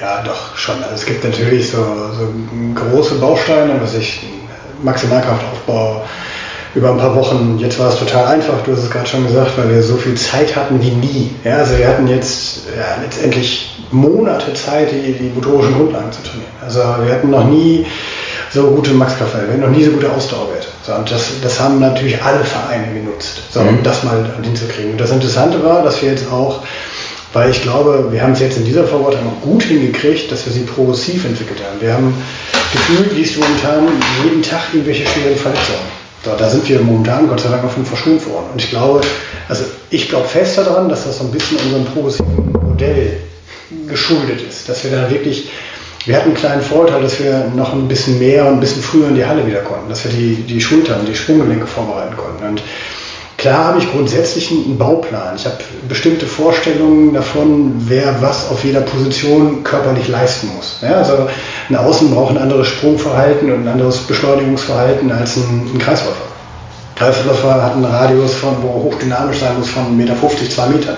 Ja, ein Außen muss einen Tempogegenstoß laufen können. Und das Schöne daran ist, also das ist so meine Denke, ich hange, ich hange mich da so ein bisschen an diesen ganzen Hochschulstudien lang. Das heißt, es gibt immer wieder moderne, neue Erhebungen, wo denn eine Sprunghöhe vom Außen ist, wo denn eine Sprunghöhe vom Halben ist, wo die Rotationsbeschleunigung vom Kreislauf ist. Und das sind halt so Maßstäbe, die ich formuliere pro Spieler, wobei man auch das wieder individualisieren muss. Es gibt Außen, die springen nicht. Die, die laufen mehr. Also ich denke also an Zwindiger früher. Uwe Gensheimer. Genau. Uwe Gensheimer, äh, Robert Weber, mit die besten ja. Außen äh, der Welt über ja. viele Jahre.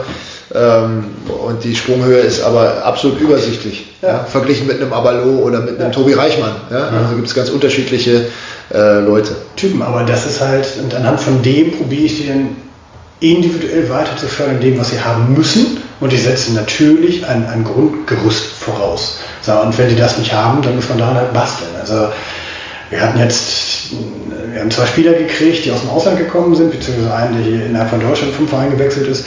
Da war ich mit der körperlichen Verfassung von beiden überhaupt nicht zufrieden. Teilweise von der Körperkomposition her musste da dringend dran gearbeitet werden. Das ist dann erstmal ein Maßstab, den man anders umbauen muss. Den stehe ich dann im Vordergrund. Und da sage ich ihm auch, hier pass auf, handballerisch kann funktionieren, wird aber nicht lange funktionieren, wenn der in diesem Zustand Handball spielt. Das war offensichtlich. Und da muss Frank halt sich daran halten oder so ein bisschen zurücknehmen, was das angeht, bis dann halt die körperlichen Grundvoraussetzungen da sind. Denn er kann ja auch kein Interesse daran haben, dass wir eine Vorbereitung schwere Verletzungen werden. Das, das kann nicht sein. Und ja. von daher. Diese Spieler haben dann, um das konkret zu machen, einfach mal eine Handballeinheit weniger gehabt. Genau. Und dafür eine Athletikeinheit mehr. Ja, genau. Ja, was jetzt sowieso nach Corona, wir hatten ein paar Spieler, die auch keine Handball, äh, also sehr lange nicht Handball äh, gemacht haben. Da war es auch so, dass die einfach eine Handballeinheit weniger gemacht haben, weil wir in dieser äh, ersten, in unserem ersten Corona-Trainingsteil sozusagen ab Mai, äh, da konnten wir schon Handball machen. Ja, also Handball, also diese spezifischen also Dinge, die wir, gerade, die, wir gerade, die wir gerade beschrieben haben. Ja. Und das fehlte denen allen. Also die zu uns gekommen sind, die haben alle nicht handballerisch trainieren können. Und das hat man auch gesehen. Ja. Das hat man echt gesehen. Das denkt man immer nicht. Wenn man 15 Jahre Handball als Profi spielt, dann denkt man immer, ja, die Bewegung verlernt man nicht. Doch, man verlernt. Das ist ja genau das Gleiche, was ich auch gerade gesagt habe. So nach acht Wochen, wo du gesagt hast, dann äh, ist das Wurfbild auf einmal ein ganz anderes und die Bälle gehen daneben. Ja, und das sind halt Sachen, da muss man halt sehen, wo man damit einsteigt. Ne? Das, das kann an unterschiedlichen Dingen liegen. Das kann bei den Sprunggelenken, da fehlt einfach die, die, die Spannungsübertragungskurve bei Bodenkontakten. Dann denkst du, Alter, das ist ein 70-Jähriger, der da gerade probiert, dann Spannung auf den Vorfuß zu bringen. Das, ja, das, ich fand das schon erschreckend, ja, ja. dass wir teilweise wirklich starke 1 gegen 1 Spieler, die schnell in der Bewegung sind, im Prinzip dann gesehen haben, wo ich denke, fuck, das ist ein Drittel von dem, was er sonst kann. Und das, da spielt sich natürlich bei dir sofort ein Film ab. Scheiße, wie kriege ich den in der Zeit, die wir jetzt noch haben, da wieder hin? Mhm. Und das war einfach, ja, das war spannend, jetzt in diesem Fall das so zu sehen. Und ich, wir haben in dieser Vorbereitung, ich habe keinen Maximalkraftbock gemacht. Mhm. Brauchten wir nicht. Brauchten wir nicht. Brauchten wir nicht.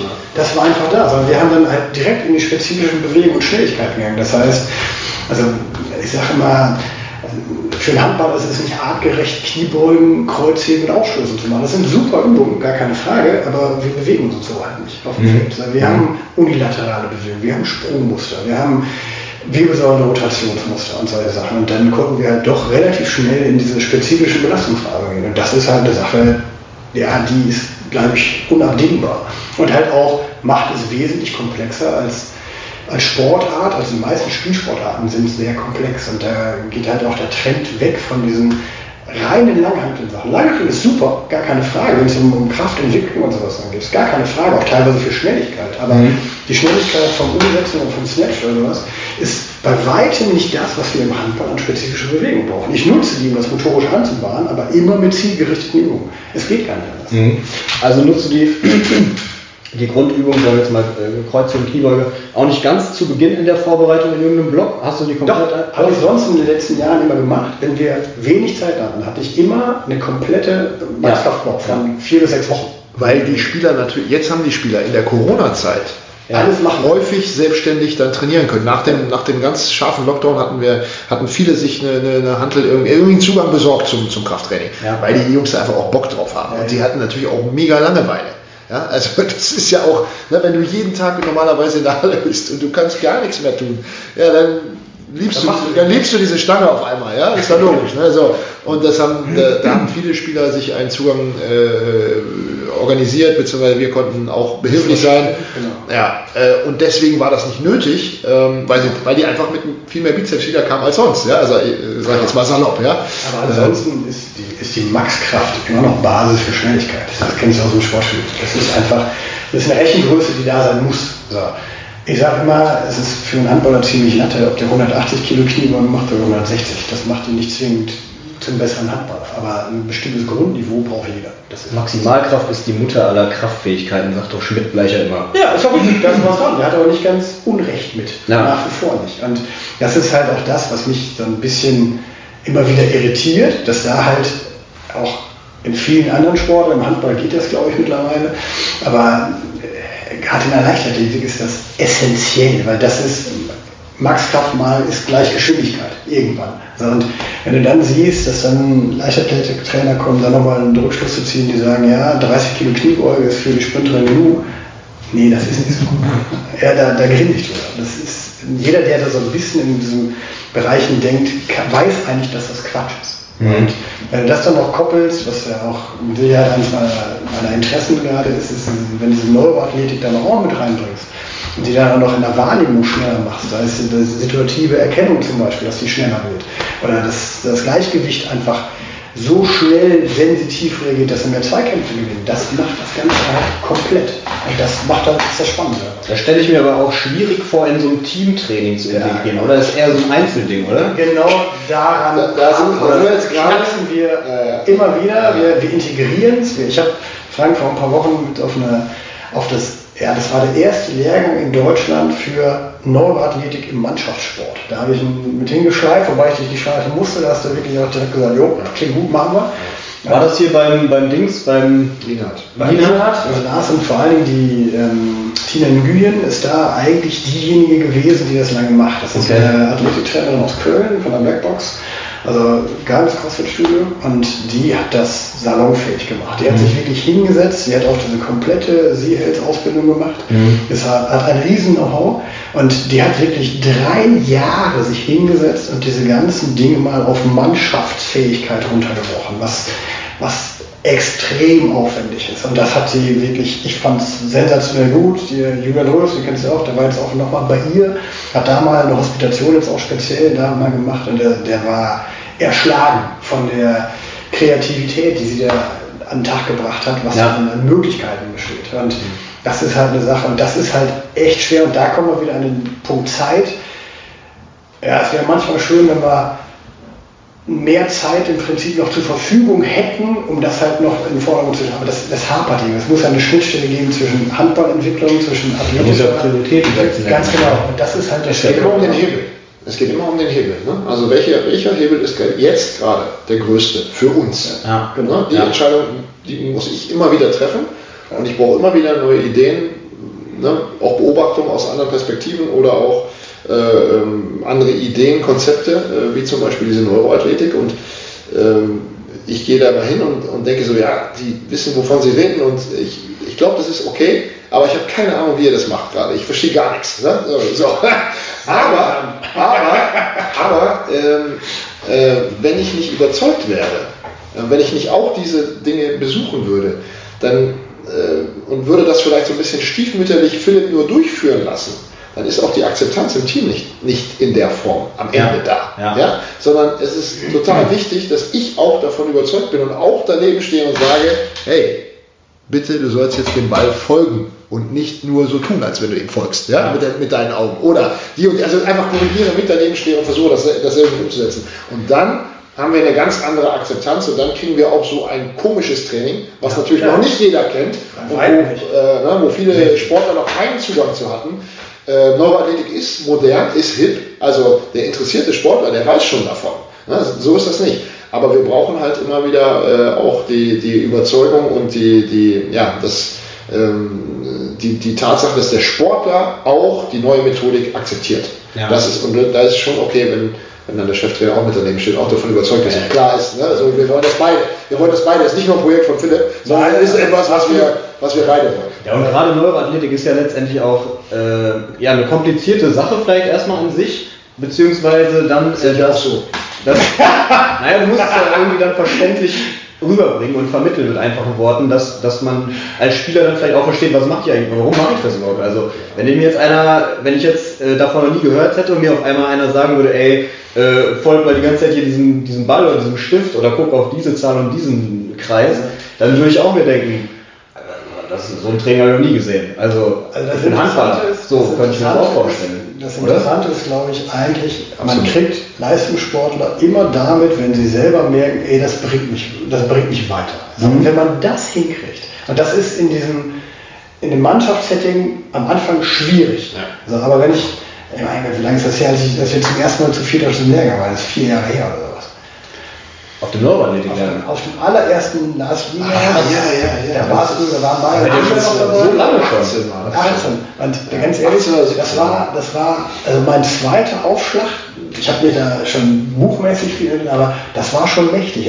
Ich bin nach einer Stunde bin ich ausgestiegen mir rauchte die Rübe. Also, also von, von, uns vier, einer war zwei Wochen krankgeschrieben. ich hatte, du hattest Kopfschmerzen drei Tage lang, glaube ich. Äh, mir war schwindelig, duselig ohne Ende und war Speiübel. Also, das ist schon. Ja, weil, wir, weil, wir so, weil wir dieses Augentraining dafür ja. gemacht haben. Alter Falter, das war. Aber ich kann mir nicht, also Kopfschmerzen hatte ich nicht. Ich war nur einfach verwirrt von, den, von der Masse an Informationen. Ich kam da nicht hinterher, weil ich natürlich das Buch nicht gelesen hatte vorher, ist ja klar, äh, ne, muss ja so gehen. So, und, und, äh, und es war als Praxis äh, und er hat immer wieder äh, Bezug genommen auf die Theorie und ich hatte null Ahnung. Ja, also, und dann ist das Hardcore. Also, das, das, das geht nicht. Genau. Das, das geht nicht. Aber das war schon echt erstaunlich. Und dann, aber da habe ich gemerkt, wie mächtig das ist. Also ich bin einer, der braucht wenig Schlaf. Ich war um 18 Uhr zu Hause und habe um 18.30 Uhr gepennt bis morgen um 8. Ja, also das ist mir seit 20 Jahren nicht passiert. Ja. Also da habe ich dann schon gemerkt, und da ging es bei mir als halt Klick gemacht, dass das echt auf jeden Fall eine Menge bewirkt. Ja. Und das war, das war für mich der Schlüssel, wo ich gesagt habe, okay,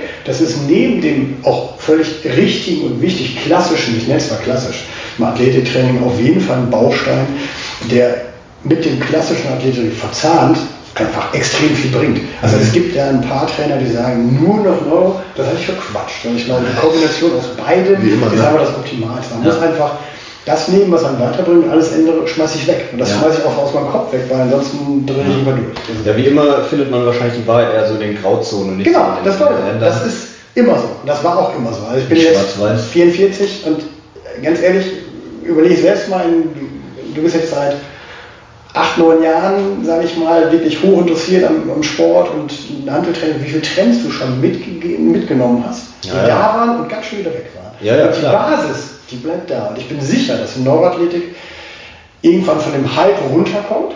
Ja, aber es wird immer eine Basis geben, ab jetzt. Da bin ich fest von überzeugt. Und ich mhm. glaube, das ist dann einfach das Ding, was uns dann in der Summe weiterbringt. Weil es ja auch, ähm, also mindestens mal im Handball ähm, oder in, im Training der Spielsportarten auch äh, auf, tatsächlich auf, an, an, Teilen auch auf bekannten ähm, Dingen aufbaut. Wenn man das Konzept des peripheren Sehens äh, ja. nimmt, dann war das schon immer wichtig. Ja. Entscheiden geht nur, wenn man wahrnimmt. So, wir müssen viel entscheiden. Ja, habe ich ja vorhin beschrieben. Ne? Wir haben so viele Situationen, wo wir, wo wir Schlüsselsignale identifizieren müssen und wo wir äh, gut wahrnehmen müssen. Und wenn man dann wenn ein Rückraum Mitte in der peripheren äh, Sicht nicht gut ist, dann wird es schwierig für ihn. Ja? Mhm. links außen kann auf der linken Seite vielleicht bisschen weniger sehen, das ist okay. Ja. ja aber aber äh, Rückraummitte muss das können. Äh, ein Torhüter muss, muss das natürlich können. Ähm, so und äh, das war ist natürlich schon etwas, das haben schon viele früh also rausgefunden durch, durch, durch, Praxis. Ja? Äh, aber es gab nie ein Konzept dahinter. So, jetzt kannst du natürlich äh, wirklich auch bestimmte Dinge ganz anders ansteuern. Und auch trainieren. Ja. Einfach wirklich, und das ist ja das, was viele Jahre als nicht möglich galt. Also ich habe in der Ausbildung noch gelernt, es ist halt angeborenes Talent, das ist Quatsch. Das ist in einem bestimmten Rahmen bei jedem trainierbar. Du meinst jetzt sowas wie periphere Sehen? Zum Beispiel, genau. Periphere Sehen, Gleichgewicht, das sind alles so Sachen. Das ist 100 Prozent, also das haben wir ja gesehen diesen Sommer. Absolut, das ist absolut trainierbar. Und ganz ehrlich, ich bin mir sicher, dass das einen besser macht. Und ganz spannend fand ich jetzt eine, ich habe eine Diskussion jetzt am Telefon gehabt, auch mit einem Neuroathletiktrainer, der im Gewichtheben aktiv ist. Okay. Und der sagte auch, er hat, er hat am Anfang nicht gedacht, dass ein extrem gut sensitives Gleichgewichtsorgan im Innenohr, wenn das wirklich fein justiert ist, dass das die Athleten sprunghaft besser macht. Ja. Sprunghaft besser macht. Und Im Gewicht. Im Gewicht. Hochinteressant. Er sagte, der hat, der hat Leistungssprünge in 14 Tagen, drei Wochen gehabt, die sonst überhaupt nicht denkbar gewesen wären. Ja, krass. Da sehen wir mal, wie, wie wichtig die Birne da oben ist. Was so, so Schutzmechanismen ist ja immer dieses Leitwort in der Neuroathletik halt wirklich mitverantwortlich ja. ist. Dass man da halt sagt, okay, wenn das Ding weiß, dass die Bewegung rauf runter mit schwerem Gewicht nicht gefährlich ist, dann, dann lässt es auch einfach viel mehr Leistungsperformance. Ja. Und wenn dadurch einer, wenn das Gehirn merkt, ich kann höher springen und ich lande immer noch gut, dann ist ein Handballer besser. Ja. Das ist einfach so. Wenn der auf einmal über die Abwehr rüber wirft, weil er das Potenzial eigentlich schon längst hatte, aber das, der Kopf es nicht zugelassen hat, ist das einfach eine, ja, eine Bereicherung für jeden Spieler. Da bin ich fest überzeugt. Wenn er denn die motorischen Fähigkeiten, wenn er immer noch keine Kraft hat, dass die Birne aber gut ist, dann hat er auch keine Performance. Deswegen sage ich jetzt nur beides. Ja, das genau. das hast du ja, das hast du ja neulich mir auch schon mal erzählt, dass du da beim, äh, beim Bankdrücken hast du, glaube ich, gesagt, mit so einer einfachen äh, Übung, Zungentechnik, Zunge, ja, genau. Zungentechnik. Also ich bin, ich bin Lusch im Bankdrücken, ja. da habe ich nie Bock zu gehabt und sehe ich auch nicht als sinnvolle Kraftübung an in meinen Augen. Aber ja, das war halt, das war ganz interessant. Da habe ich, ja, du drückst halt 10 Kilo mehr, ohne dafür zu trainieren, im Max, ein, äh, Max. Ja. das ist halt interessant. Ja. Also, und das ist, ja, das ist super. Das ist total interessant. Ja. ja, da bin ich bei dir. Wenn die Spieler das dann merken oder sehen, ich glaube dann auch, dass man dann da voll bei ist. Ne? Absolut. Und, und, und also, sobald, man, sobald man die Effektivität spürt am eigenen Leib, ja, dann hat es eine. Ist auch, dann ist recht. Wir hatten eine Übung hier, die, unsere Neurogasse da mit, den, mit den Pässen, ja, ähm, wo man auch wirklich ja, genau, ja, also haben wir dann so genannt, damit wir wollen mal ein Wort, damit es schnell, schnell geht im Aufbau. So. Und äh, und da war es eben so, dass du als Trainer stehst du vor den Spielern und die Spieler kommen auf dich zu. Und sie müssen einen bestimmten, also müssen sich fixieren, müssen aber gleichzeitig Pässe aus, dem, aus der Peripherie sozusagen verarbeiten. Bälle ja. Zuspiele äh, ohne, hingucken. ohne hingucken, genau, ohne, ohne dass der, der, der, der Blick sich von dir löst. Und es war wirklich äh, sehr, sehr auffällig, dass tatsächlich schon auch nach den Positionen äh, man sagen konnte, okay, der, der kann es und der kann es nicht. Ein Außenspieler hatte meistens mehr Probleme Auf äh, ja. als ein Torhüter oder ein, ja. äh, ein Mittelspieler. Ja. Also was total spannend ist. Ah, krass. Ja, was total spannend. Ja. Und Macht ja aber auch Sinn. Ist ja letztendlich auch das, was die Klar, ihr ganzes natürlich. Leben über dann äh, machen, wenn die Und man muss auch, spielen, ne? da muss man auch gucken. Also das, was Frank eben sagte, links außen ist mir ziemlich latte, ob der nach links außen peripher gut sehen kann. Ist nicht interessant, aber mhm. der muss nach rechts halt extrem gut sein. Mhm. Das kann man halt auch positionsspezifisch sind. Das hat ein paar Spieler doch angefixt. Am Anfang waren sie doch immer so ein bisschen komisch, aber kam dann hinten an, ja, sag mal, hast du noch mal irgendwann eine Stunde Zeit, das möchte ich noch mal eins zu eins machen. Mhm. Und daran merkt man halt, dass da auch das Interesse dran wächst. Aber mhm. ich sage ja, das ist im Profisport total einfach, weil jeder Sportler nimmt es an, wenn es ihn besser macht. Das habe ich noch nie anders erlebt. Ja. Wirklich noch nie. Und ich, das ist ja auch Blödsinn. Ja, natürlich. Das ist ja Blödsinn. Genau. Das ist ein Beruf. Ja. Ja. Naja, und, und, genau, und Motivation. Ja, genau. Es ist natürlich eine Chance, besser zu werden als andere. Und äh, Profisportler wird man nur, wenn man besser werden will als andere. Ja, also sonst, sonst ist ja es keinen Sinn. Ne? Also de, dein Job ist ein Wettbewerb. Immer. Ja. ja. Geil. Interessant. Äh, war das eigentlich euer erster Podcast? Ich habe schon mal einen gemacht. Ja. Ach schon, ist also, ist also schon drin im Game. Ich bin Podcast voll, voll, ich bin voll drin im Game. mein erster, ja. Mein erster. Profi auf allen Ebenen. Profi auf allen Ebenen. Ja, sonst immer nur, sonst immer wahrscheinlich hauptsächlich Interviews und äh, Pressekonferenzen, oder? Pressekonferenzen, ganz viel, ja. Ja, ganz anderes Format heute. Ab jetzt, ab jetzt jede Woche dann? das gibt man Link, meiner Frau sagt, ich kann nicht reichen. Priorisieren. Nee, ey, ähm, ja, vielen Dank. Ich will nicht mehr mehr Zeit hier von euch in Anspruch nehmen. Haben jetzt auch schon anderthalb Stunden gequatscht. Äh, viele coole Sachen dabei gehabt. Äh, ja, Frank Philipp War auch mein erster zu dritt übrigens. Mein Ja, erster, auch spannend. Mein erster Dreier. ja, ähm, cool. Äh, ja, vielen Dank und was soll ich sagen? Viel, viel Erfolg die nächsten Wochen. Jetzt vor allen Dingen am- am Sonntag geht's gegen die Füchse, habe ich ja gerade Das gehört. wäre schön. Ja. Das wäre sehr schön. Punkte brauchen wir immer. Äh, Je mehr, desto besser. Je mehr, desto besser. Je mehr, desto besser. Die Saison ist ja noch jung. Ja, Aber ich hoffe, sie bleibt nicht. du weißt ja, Hinten wird die Ente fett. Ja, aber du weißt ja, du weißt ja dieses Jahr überhaupt nicht, äh, wie lange die Saison geht.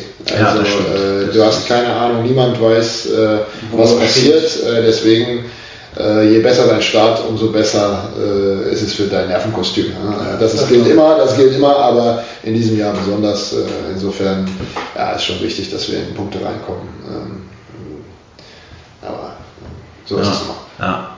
Ja. Aber es gilt für jeden. Also äh, es kann genauso sein, so wie die Regelungen im Moment sind, dass, dass dann, wenn Corona-Fälle in einem Team sind, dass dann ein, zwei, drei Spieler äh, aussortiert werden, dann können wirklich Ergebnisse zustande kommen, die so normalerweise nicht zustande kämen.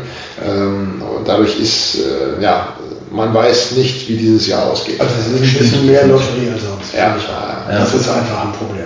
Also finde ich, das ist ein Ja, Problem. muss man klar sagen. Aber die Alternative dazu wäre gar nicht zu spielen. Das geht äh, und das geht überhaupt nicht. Äh, unser Sportart kann es sich, glaube ich, nicht leisten, ein weiteres Jahr ohne deutschen Meister oder ohne vollständige Saison äh, hinzuhalten. das macht Und wir wollen das ganze Jahr spielen. Also, Wie war, wie war das letzte Saison? Wurde die zu Ende, äh, zu Ende gespielt nach dem Handball? also Oder wie? 26. Spieltag, glaube ich. Ne? Nee, Genau. 27, einige hatten 27, wir hatten nur 26. Ja, genau. äh, und dann wurde quasi die Tabelle zu dem Zeitpunkt genommen. Dann, ach so, dann war es quasi die Endtabelle und ja, genau. Das es gab keinen Absteiger, das wurde so beschlossen, die beiden ersten aus der zweiten Liga durften aufsteigen, weil das wir jetzt 20 Mannschaften haben, bei einer extrem engen Saisonplanung, also Ah. das Ganze noch mehr aufgeblasen als sonst.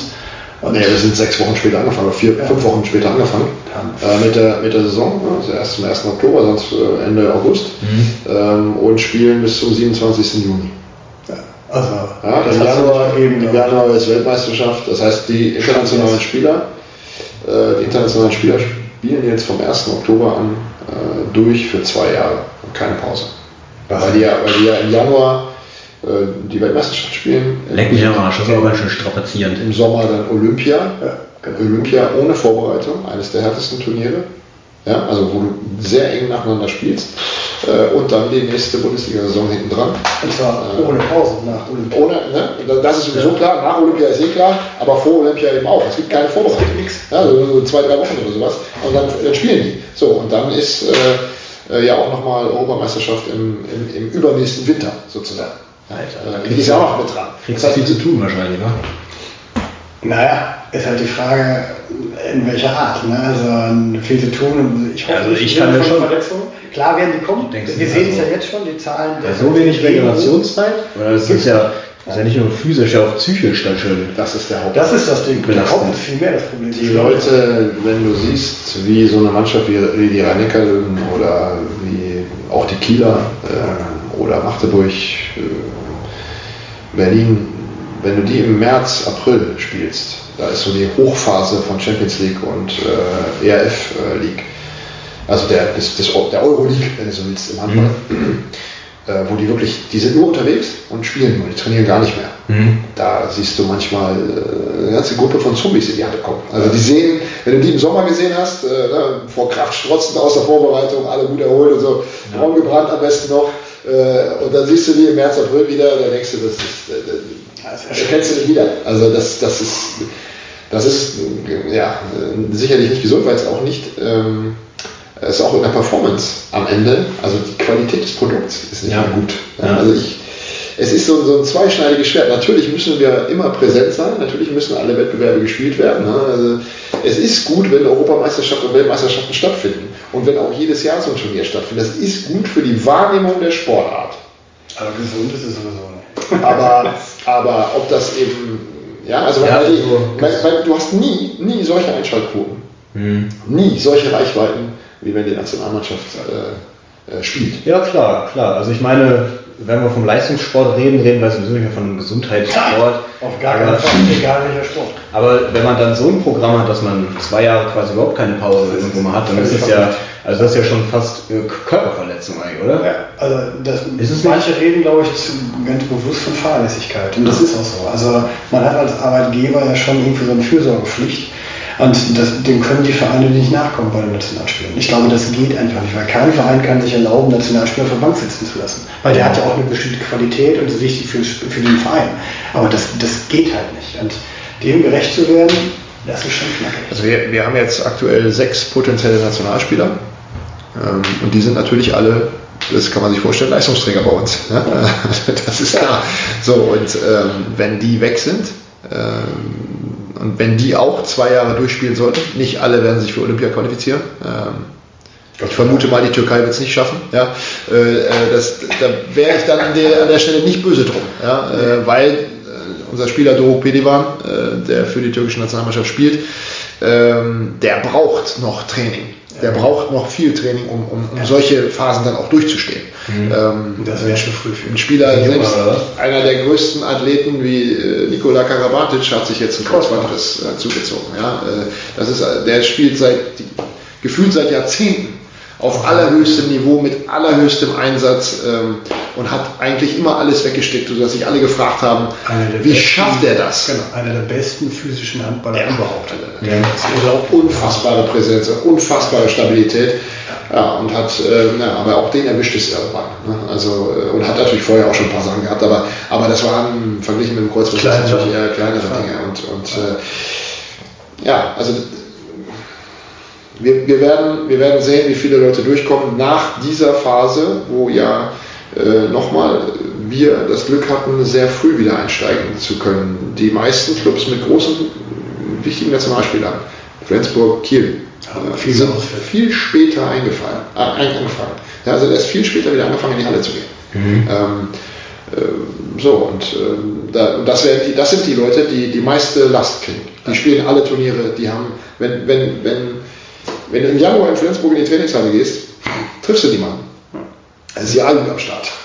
da ist kein, kein Bundesligaspieler mehr da, weil die alle unterwegs sind irgendwo. Ja, Äh, ja. So, und das ist in, äh, in Kiel nicht anders. äh, Oder beim rhein löwen Und ähm, das sind diejenigen, die, äh, ja, die am meisten, die jetzt ja auch diese Initiative starten, dass wir nicht abstellen. Äh, ähm, das hat auch den Grund sicherlich, ähm, dass die Belastung, ja, dass man zumindest nochmal hinguckt. Ob denn wirklich die Weltmeisterschaft sein muss. Für die Bedeutung der Sportart muss sie sein. Das ist überhaupt keine Frage.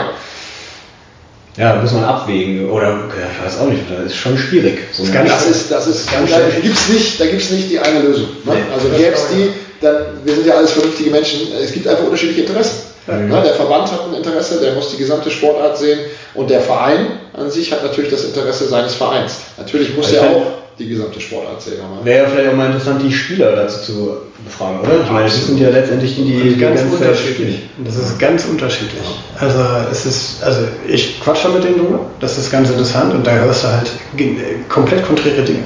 Die einen sagen, ja, ich will national, ich muss dahin, andere sagen, ja, ich wäre nicht böse drum, wenn es nicht stattfindet. Das ist schon interessant. Und ja, ich bin mal gespannt, wo es hingeht. kommt auch immer darauf an, in welcher Phase deiner Karriere du gerade bist. Ne? Absolut. Also, Wenn du jung bist, Ja, stimmt. ja, also wenn du Wenn du jung bist, willst du. Ja, ja weil, weil es einfach dich auch nochmal pusht, ne? das ist äh, schon klar. Und weil es dir auch, also es pusht dich in deinem Marktwert, also in deinem Renommee, aber es pusht dich ja auch in deiner Erfahrung, also in deiner Performance. Ne? Also so ein internationales Turnier zu spielen ist was ganz anderes äh, als äh, ganz normal Bundesliga und, und Champions League zu spielen, weil einfach die Dichte natürlich noch viel höher ist und natürlich irgendwann das Level auch nochmal ein Stück äh, steigt. Ja? Also was da, was du da an individuellen Qualitäten brauchst äh, und auch an, an mentaler Flexibilität, also sprich, äh, wie schnell du äh, dich auf unterschiedliche Taktiken, Systeme einstellen musst. Du hast nur 24 Stunden, du hast nur maximal ein Training fürs nächste Spiel. Ähm, da, das, da gehört schon was zu, da braucht man wirklich große Klasse. Und das lernt man auch nicht in fünf Länderspielen, sondern da braucht man 50 Länderspiele und dann ein Turnier und dann kann man sagen, so jetzt bist du, jetzt hast du eine Chance, dass du mhm. machst, ne? dass man ein paar Formats kriegt von dir. Mhm. Ja. Hm. Es bleibt spannend, wie es weitergeht. Total, ja, total. Es- Das ist eines der spannendsten Jahre. Äh, Das hast du auch noch nicht erlebt. Nee, nee, das habe hab ich bei weitem noch nicht erlebt. Nee, nee, nee. aber das hat Hat keiner irgendwann wo er Ich, habe einen, Egal Trainer, wo. ich hab einen Trainerkollegen, der, der rief mich an und äh, ist jetzt angefangen in der Bundesliga, äh, erste Jahr. Und äh, der sagte, "Ey, Frank, ich, äh, können wir mal reden? Ich, äh, ich, mein, ich habe auch in meinem ersten Jahr habe ich jetzt so ein Thema hier. Äh, äh, wie, wie, was, wie, kann, wie kann man damit umgehen? Äh, ich gesagt, ja, pass auf, also eins ist mal klar, für mich ist das auch das erste Mal. Also da kannst du mal sicher sein, egal wie lange du dabei bist, egal, Martin Schwalb hat kein, kein Buch äh, in seiner Schublade, das ist, glaube ich, aktuell der erfahrenste Bundesliga-Trainer mit den meisten Spielen, der hat kein, kein Buch in seiner Schublade liegen, wo steht äh, Corona-Training. Ja? Also wie mache ich das in der Zeit? Also das, das wird er nicht haben. Ne? Äh, Und äh, insofern ist es eigentlich äh, sogar ein Vorteil. Also weil, weil letztlich kannst du einfach mal frei drauf losdenken äh, und dir deine Gedanken machen und äh, Ich glaube, ich weiß, wer es ist, sag aber jetzt nicht. ja. Ja, also, aber, da gibt es ja viele, da gibt's viele Beispiele. Also ich meine, ich kann mir das super vorstellen. So, gerade als junger, neuer Trainer in der Bundesliga willst du vielleicht auch alles irgendwie richtig machen, bis voll mit mir, dann kommt sowas. Äh, naja, und du hast sonst noch keine Bundesliga-Saison erlebt, wo du mal vielleicht ein paar Erfahrungswerte so mitnehmen könntest. Und dann haut dich auf einmal, dann kommt, haut dir auf einmal sowas da zwischen die Beine. Ja, aber, aber nochmal, ich sage, das ist nicht unbedingt ein Nachteil. Weil das Meinst ist, du nicht? Das ist für alle neu. Das Ja, ist ja, auch schon. für mich neu. Aber du hast ja vielleicht schon, also ich meine, auch wenn es jetzt für dich neu ist, für alle neu ist, klar, hast du ja irgendwie aus der Vergangenheit, äh, du weißt ja, wie normalerweise vielleicht äh, Saisons und Saisonvorbereitung ablaufen, was da so für, keine Ahnung, was da so für Dinge ineinander greifen, wo du vielleicht so ein bisschen mehr Augenmerk drauf werfen musst. Also du hast ja irgendwie schon Erfahrungswerte, die du, auf die du auch so ein bisschen zurückgreifen Ja, kannst. genau, kann ich alles wegschmeißen. Ja, ja, aber Also äh, unsere Vorbereitung, wir haben es ja gerade gesagt, die war ganz anders. die Die, haben wir noch nie so gemacht wie jetzt. Ja, klar, das, das sehe ich schon, aber ich denke trotzdem, dass dir eine gewisse Erfahrung auch. Und, Ja, genau, so, auch wenn das es nur das ist, oder? Also du gehst ja nicht als Jungspund grün hinter die Ohren in die Saison, sondern hast vielleicht, naja, Aber als Jungspund grün, also das ist ja so ein Ding, du wirst ja auch nicht unbedingt Trainer, also eine gewisse Vorerfahrung in irgendeinem Bereich ist schon vorhanden, Mhm. auch bei diesem Kollegen. Mhm. Ähm, das, der ist schon offenen Auges durch die Welt gegangen. Also ja. Mal von aus. ja, er muss, der muss da nicht, äh, Manchmal war er ein bisschen der muss, da, muss sich da nicht klein machen. Also er ist nicht umsonst in die Bundesliga Nein, nein, gekommen. nein, nein, nein, genau. Genau. Gut, ja, nochmal ein bisschen verquatscht, aber jetzt äh, beenden wir das Ganze dann mal. Und äh, ja, nochmal vielen Dank, dass es geklappt hat. Auf jeden Ja. Fall. Ja, Hat danke mich echt gefreut. Ja, gerne. Ein schönes Gespräch.